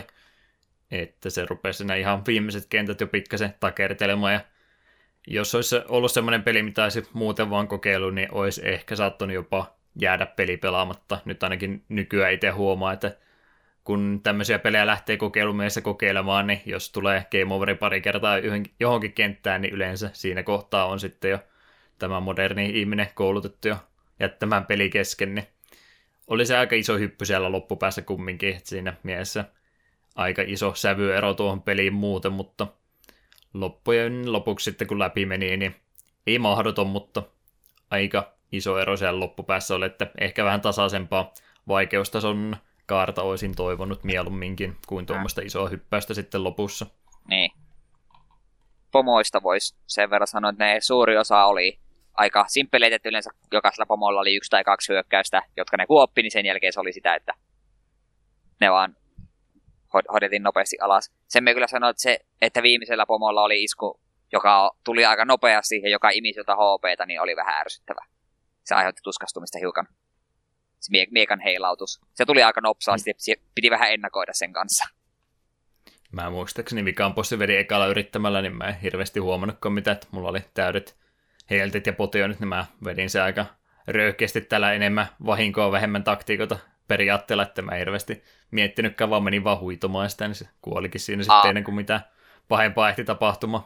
Mä olin niin varma, että sillä on vielä joku yksi formi tai yksi kenttä lisää, niin sen takia yritin ottaa vähän rauhallisemmin. Ja siksi se oli mun strategia, oli vaan kikilalla charge aina kun mahdollista. Ja piti vaan oppia väistämään se hemmetin miekaheilaus. Se tuli, se tuli niin ikävän nopsaan, että jos jäivät, jos jäät seisomaan liian paikalleen, niin se imas sulta muutaman helapisteen itselleen. Joo, ihan suht helppoja ne possit oli huomattavasti vaikeampia kuin itse kentät toki, mutta kyllä ne aika hyvin sai sitten menemään, kun vähän rauhallisesti katsoi sen tilanteen, ja jos ei sille tielle halua lähteä, niin tosiaan se röyhkeä tankkaaminenkin toimii, että kaikki neljä, kun sulla on elossa, niin pystyy todennäköisesti myös aika, aika röyhkeästi menemään iholle, ja ottamaan ne hengiltä ennen kuin itseltäsi se lähtee. Et jotain ikävää insta-kuolemaa siinä sitä lohikärmettä vastaan oli, kun se runnoo sieltä oikealta reunalta vasemmalle, niin se taitaa muistaakseni räjäyttää melkein minkä tahansa hahmon, niin Joo, se oli semmoinen vähän liian nopeasti tuleva efekti, että sille mä en oikein mahdotanut mitään. joo. Oikeesti, no, siihen bossiin vaan käyttäkää gamia ja mä spämmätkää sen nyrkkiä. Se teki siihen lohari hirvittävää vahinkoa. Se kuoli tosi nopsaa sille. Keijo teki vielä enemmän. Miten se keijoilla pääsi? rohkeita hyppyjä. No, Huhhuh. semmoista kaarta hyppyy niin aina takaisin kääntyy lakipisteessä, niin sillä se meni. Muutaman osus. hyppyn jälkeen putosi. Säikähdin suorastaan, kun meni liian helpoksi. Okei, itse en uskaltanut tuollaista temppua tehdä. Joo, kun mä halusin se hengiltä ennen kuin se kertaakaan sitä syöksyä tekee, niin sen takia luotettiin hiiren voima. Joskus se pieninkin on vahvi. Se on tämän jakson opetus. Ää, kesto. Kuinka kauan pelailit? Yhdessä illassahan minä sen pelailin. Ei siihen montaa tuntia kyllä mennyt. Enkin, en katsonut kelloa. Se oikeastaan kävi, että me rupesin pelaamaan. Okei, no että kokeillaan, minkälainen tämä peli on. Sitten havahduin. Ai, tämä peli meni läpi, että miten pitkään tätä tuli pelattua. Vajaa kolme tuntia tai sitten mennä siihen aamustriimiin, kun mä tämän pelailin blindina. Kaksi ja puoli apauttia, vähän päällä. Ilman Oh. save stateja. Kuulostaa oikealta. Mulla oli vapaa yö, niin en pahemmin kelloa katsonut. Rupesin vaan pelaamaan. Hmm. Me itse asiassa ei tosiaan en, en ollut varautunut, että me sen yhdeltä istumalta pelaisin läpi. Me ajattelin, että vähän testaillaan, mutta sitten sitä teki, että no vielä yksi kenttä, no vielä yksi kenttä. No nyt aletaan varmaan sen verran loppuun, että vedetään, vedetään loppuun asti. Sen itse asiassa haluan sanoa, kun siinä oli kenttien välissä näkyy sellainen kartta. Niin siinä näkyy siellä pisteet, että näitä pitkin mennään, paitsi että niillä ei ollut mitään tekemistä oikeastaan sen kanssa, koska sun hahmo hyppeli sillä kartalla ihan missä sattuu. Mä olin ihan Hmm. pihalla. Me niinku oletin, että okei, seuraavaksi mennään vissiin tuonne. Ei, me ollaan toisella puolella karttaa, tuolla mehässä nyt. No, Okei, okei, ei sitten. En katsota sitten karttaa. Ei ollut omaa karttaa mukana, ne eksy niin monta kertaa reissun aikana, että ne hyppi sieltä puolta toiselle ennen kuin loppu linnoitukseen päästi. Jep, jep. Siinä varmaan pääpointit tuosta pelistä rupeaa pikkuhiljaa olemaan kasassa, niin voitaisiin jonkinlainen loppuyhteenveto tehdä, minkälainen jälkimaku jäi suuhun Little Samsonista. Kyllä mulle tästä ei ihan positiivinen fiilis. Odotukset oli silleen kohtuullisen korkealla, kun tätä niin monet on kehunut. Ja kyllä tämä minun mielestäni odotukset tunastikin. Et voisin kuvitella, Mm, että, jo, että joskus kun tekee mieli pelailla jotain, just näitä Nessin tasoloikkia uudelleen, niin tämä voisi olla mun listalla kohtalaisen korkealla uudelleen pelattavana. Sehän tämmössä on, että vaikka hyvä peli onkin, mutta kun sulla ei ole sitä nostalgiasidettä tähän, niin se on sitten ehkä se syy, minkä takia tätä ei välttämättä tule jatkossakaan ihan niin usein pelattua, mutta nautin kumminkin tuosta ajasta, niin vaikka vähän loppua kohde rupesikin jännittämään, että tuleeko tästä nyt yhtään mitään vai jäikö koko peli kesken, niin kokonaisuutena kyllä aika pitkälle plussan puolelle jääti, että en sinne A-tierin tätä laita, mutta B plussaa ehkä se itsellä putoaisi, vaikkei me täällä arvosanoja yleensä anneta, mutta ihan näin vertailun vuoksi, niin ihan sinne kuningasluokkaan en tätä nosta, mutta lähellä siellä tuntumassa kumminkin Little Samsoni tulee myös. Joo, itellä voi ehkä vähän se vaikuttaa. Mulla, mulla on heikko kohta vähän tällaisia, no 8-bittisiin tasoloikkiin plus niihin, missä on hahmonvaihtoa. Että just ainoat muut, mitä tulee mieleen, niin Pagio Hair, mistä tykkään tosi paljon, ja sitten Euphoria, josta myöskin tykkään tosi paljon. Niin tämä menee, ei ehkä, ei ehkä tämä niin hyvä ollut kuin ne, mutta kuitenkin niin samankaltainen, että en voinut olla pitämättä. Niiden kanssa samaan kastiin ja ihan hyvä, että mainitsitkin muita samankaltaisia pelejä, mitä tuona aikana on ollut, koska kyllä siellä sitä huonompaakin platformingia löytyy ihan tarpeeksi, Mm. mistä ei kannata puhua. Jep, jep. Sitten tota, uudelleen julkaisuja ja muita mä en listannutkaan tähän. Mä taisin itse viime jaksossa myöskin unohtaa sen lisätä. Pahoittelut siitä. Tässä kohtaa sitä ei ole sen takia, koska peliä ei valitettavasti ole ymmärtääkseni koskaan uudelleen julkaistu. Ongelma varmaan siinä justiin, koska itse tekijät ovat jo sitten aikoja sitten firman kuopanneet, niin ei sitten tiedetä varmaan, että kenellä mahtaa tämänkään pelin julkaisuoikeudet tällä hetkellä mennä, ja sen verran vähän tota huomiota herätti aikanaan, niin en tiedä onko kysyntäkään sitten kovinkaan korkea, mikä on harmi kumminkin, koska erittäin mainiosta pelistä on kyse. Mä tässä yritän olla päätä hirveästi kääntämättä samalla, kun mä toista näyttöä yritän katsoa, mutta en mä löydä ainakaan, että olisi Virtual tätä koskaan tullut, niin tilanne taitaa olla nyt se, että Little Samsoni on vaarassa jäädä unohduksiin, jos ei me tämmöisiä podcast-jaksoja tästä tehtäisi.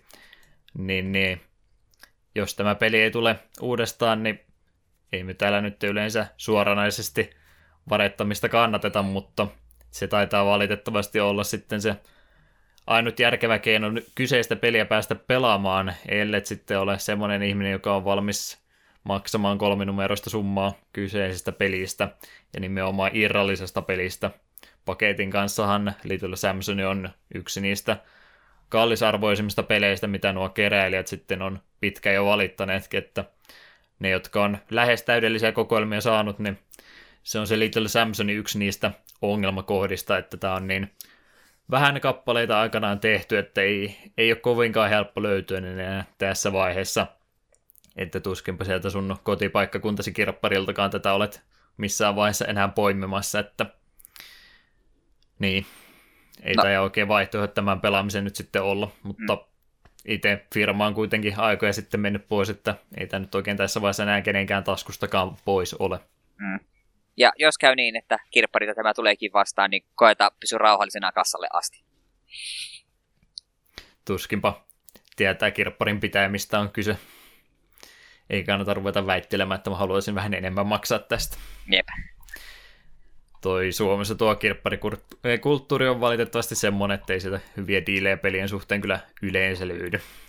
Ellei ne ole sitten vanhoja urheilupelejä ja IPstä on turha haaveillakaan halvalla vahingossa saavasi.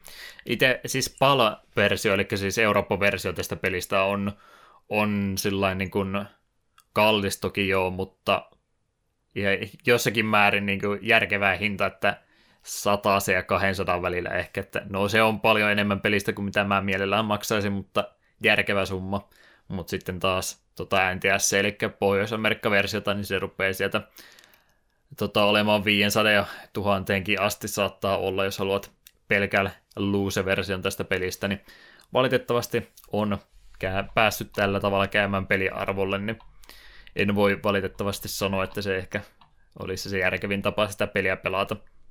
Mm. Vaikka kiva se olisi virallista kanavaa tukea, mutta semmoista ei, ei ole eikä varmaan tule koskaan tulemaankaan, niin tehkää omat päätöksenne kyllä tämä vähän pahaa tekee, kun IPstä katsoo, että löytyy koko niin kuin, sipinä, niin hinta saattaa olla lähempänä tonnia. Mm.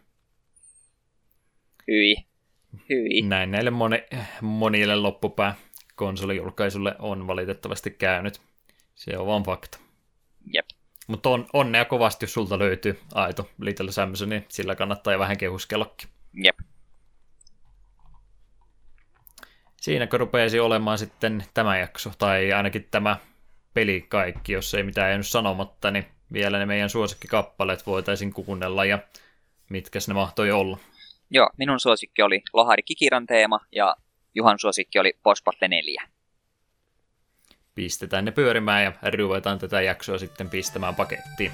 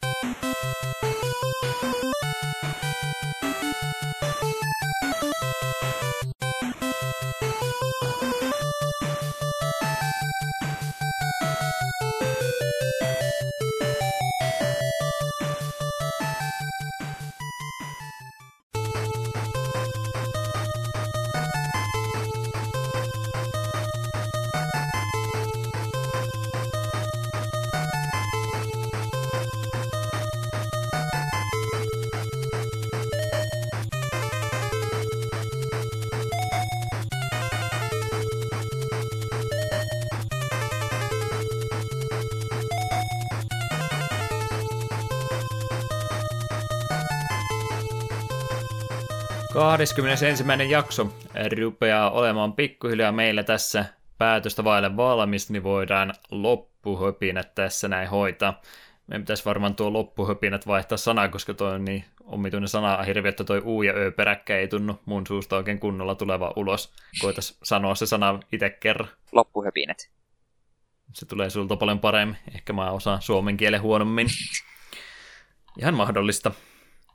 Mut mut, ei meillä sen jännempää tässä taida valitettavasti enää loppukouden jäljellä olla, muuta kuin se, että luvattiin nyt tuon viimeisen yhteydenoton jälkeen, että ruvetaan jatkossa miettimään pikkasen pisemmälle, ainakin näin niin kuin julkisella tasolla, että mitä pelejä ruvetaan pelaamaan, niin jatkossa olemme nyt sitten päättäneet, että lyödään ainakin tässä lähiaikoina niin neljä seuraavaa jaksoa jo hyvissä ajoin lukkoon. Ihan sitä varten, että jos itse kuuntelijatkin haluavat päästä samoja pelejä pelailemaan samoihin aikoihin kuin me ja vaikkapa ehkä jotain viestiä meille kyseisistä peleistä laittamaan, niin siitähän me ilahduttaisiin kovastikin, niin sen takia jatkossa nyt neljä seuraavaa peliä ja niiden julkaisupäivämäärät kerrotaan tässä näin jo valmiiksi. Ja nyt me ollaan tosiaan lokakuun loppuvaihteessa, niin tämä on itse asiassa meidän viimeiset neljä jaksoa muutenkin, ainakin tämmöistä pääjaksoa, mitä me tässä loppuvuonna tehdään, niin kerppas ne, mitä meillä vuodelle 12, 2017 vielä oli jäljellä. Joo, eli kahden viikon päästä 9.11. tulee Pleikkari 1 Kula World, sen jälkeen 23.11. alun perin Dreamcastille Sonic Adventure, josta me pelataan DX-versio, koska se löytyy Steamista. Sitten joulukuussa meitä odottaa heti itsenäispäivän jälkeen 7.12. Windjammers. Se on hyvin varmaan isänmaallinen peli meille. Niin, mikä on parempi juhlia satavuotista Suomeen, kuin pelata uuden, tai ja, uuden vuoden, kun siis itsenäisyyspäivän jälkeen Windjammersia porukalla. Kyllä. Ja sitten vuoden viimeinen jakso tulee 21.12. Ja mikä olisikaan parempi tapa juhlia joulua, sitä iloa, kuin lähteä maailmanlopun jälkeiseen maailmaan Fallout 1 parissa. Nämä menee just täydellisesti nämä meidän ajoitukset näille viimeisille peleille. Tota, ihan etukäteen jo kysymys, me ei näitä sumplimaan, mutta onko toi tota, itsenäisyyspäivä niin tärkeä toi vastaanottoseremonit ja muut, että pitääkö mennä nauhoittaa Windjammersi viides päivä jo vai kuinka? Juhlistaksä niin kovasti aina itsenäisyyspäivää, että me ennemmin kaivan Valvo. lusikalla silmät päästä, niin kun rupean katsoa mitään noita tuota, tuota, itsenäispäivän juhlia, että jo, nauhoitetaan se vaan ihan silloin. Meinkö nyt ainakin alustavasti siihen aikaan vielä, niin ei ruveta muuttamaan. Joo, ei. Hyvä tosiaan, että nuo päivämäärät menee nyt, kun me otettiin tämä jakso tähän kohtaan, niin huomaa just, että tulee sitten tuo Fallout-jakso ennen joulua eikä vasta sen jälkeen, niin siinä ollaan kumminkin muissa riennoissa todennäköisesti, niin se olisi sitten saattanut myöhästyä. Niin hyvä näin päin kummiskin. Kyllä, kyllä. Siinä on neljä viimeistä jaksoa, eli kaksi vitonen tulee sitten olemaan tämän vuoden viimeinen jakso tuolla noin, ja palaillaan sitten varmaan tammikuun puolella, eikä me mitään taukoja ruveta pitämään. Siihen nyt on vielä niin kauan aikaa, niin ei hitää miettimään. Ei varmaan tässä kohtaa tarvitse niistä enempää puhua. Jep. Mutta onpahan ainakin seuraavat neljä peliä tässä nyt sitten jo ilmoille kerrottu, ja varmaan sitten laitetaan Twitteri, Facebook, Discordi myöskin nuo pelit vielä julki, niin voi niihin vaikka sitten kommentoida myös. Jes, jes. Eiköhän meillä siinä sitten rupea jakso olemaan valmis. Onko sulla mitään mielessä muuta kuin haluatko kertoa yhteydenottokanaviakin? No, kyllähän ne voisi jälleen mainita. Twitterissä The Klaus, Backloggerissa Klaus ja sitten blogi löytyy etulogikirjassa Blogspotissa ja ylipäätään jos Klaus nimimerkki tulee jossain vastaan, niin se olen melko varmasti minä. Saa moikata. Ei ole pakko. Ei, ei ole pakko. Itse podcastien kanavat tosiaan oli tuottaa kapölkky.com ilman ö-pisteitä ja ilman ö-pisteitä myöskin gmail-osoite sama takapolkky. Ihana sana. Ja Facebook ja Twitteri on tosiaan ne meidän somekanavat, mitä käytetään, ja myöskin sitten tuo meidän Discord-kanava, mikä tässä hiljattain puolisen toista viikkoa sitten avattiin, niin ehdottomasti sinne vaan kaikki kynnelle kykenevät mukaan, niin pääsee vähän juttelemaan muidenkin kuuntelijoiden kanssa. Omat kanavathan siis tosiaan YouTubesta löytyy Deokin89, jonne ehkä jotakin joskus tulee. Se, mitä tässä viime aikoina tosiaan kovastikin hehkuttanut, niin Twitchin kautta Deokin nimimerkki löytyy. Aamu kahdeksasta ja ilta kuudesta ainakin pitäisi livenä olla, ellei ole tämmönen keskiviikkoilta, kun menee tää nauhoitus yli kuuden, niin pitäisi löytyä. Allekirjoittanut livenä sitten pelailemassa uudempaa tai vanhempaa peliä, käykäähän pyörähtämässä. Ja Twitterin kautta sitten tuo Deokin myöskin löytyy, niin pistäkäähän sekin seurantaan. Jes, jes. Hyvä jakso jälleen kerran mielestäni meillä takana päin. Ei pilata sitä höpöttelemään tässä enää lopussa mitään tyhjän päivästä, vaan pistetään endingi-kappale Little Samsonista soimaan ja Eetu varmaankin tavanmukaisesti voisi elämän viisauttansa jakaa tässä näin lopuksi ja antaa meille saatesanat kotio lähtöä varten. Joo, nyt tällä kertaa sanani ovat yleinen neuvo teille kaikille. Glögiä saa taas kaupasta, menkää ja ostakaa.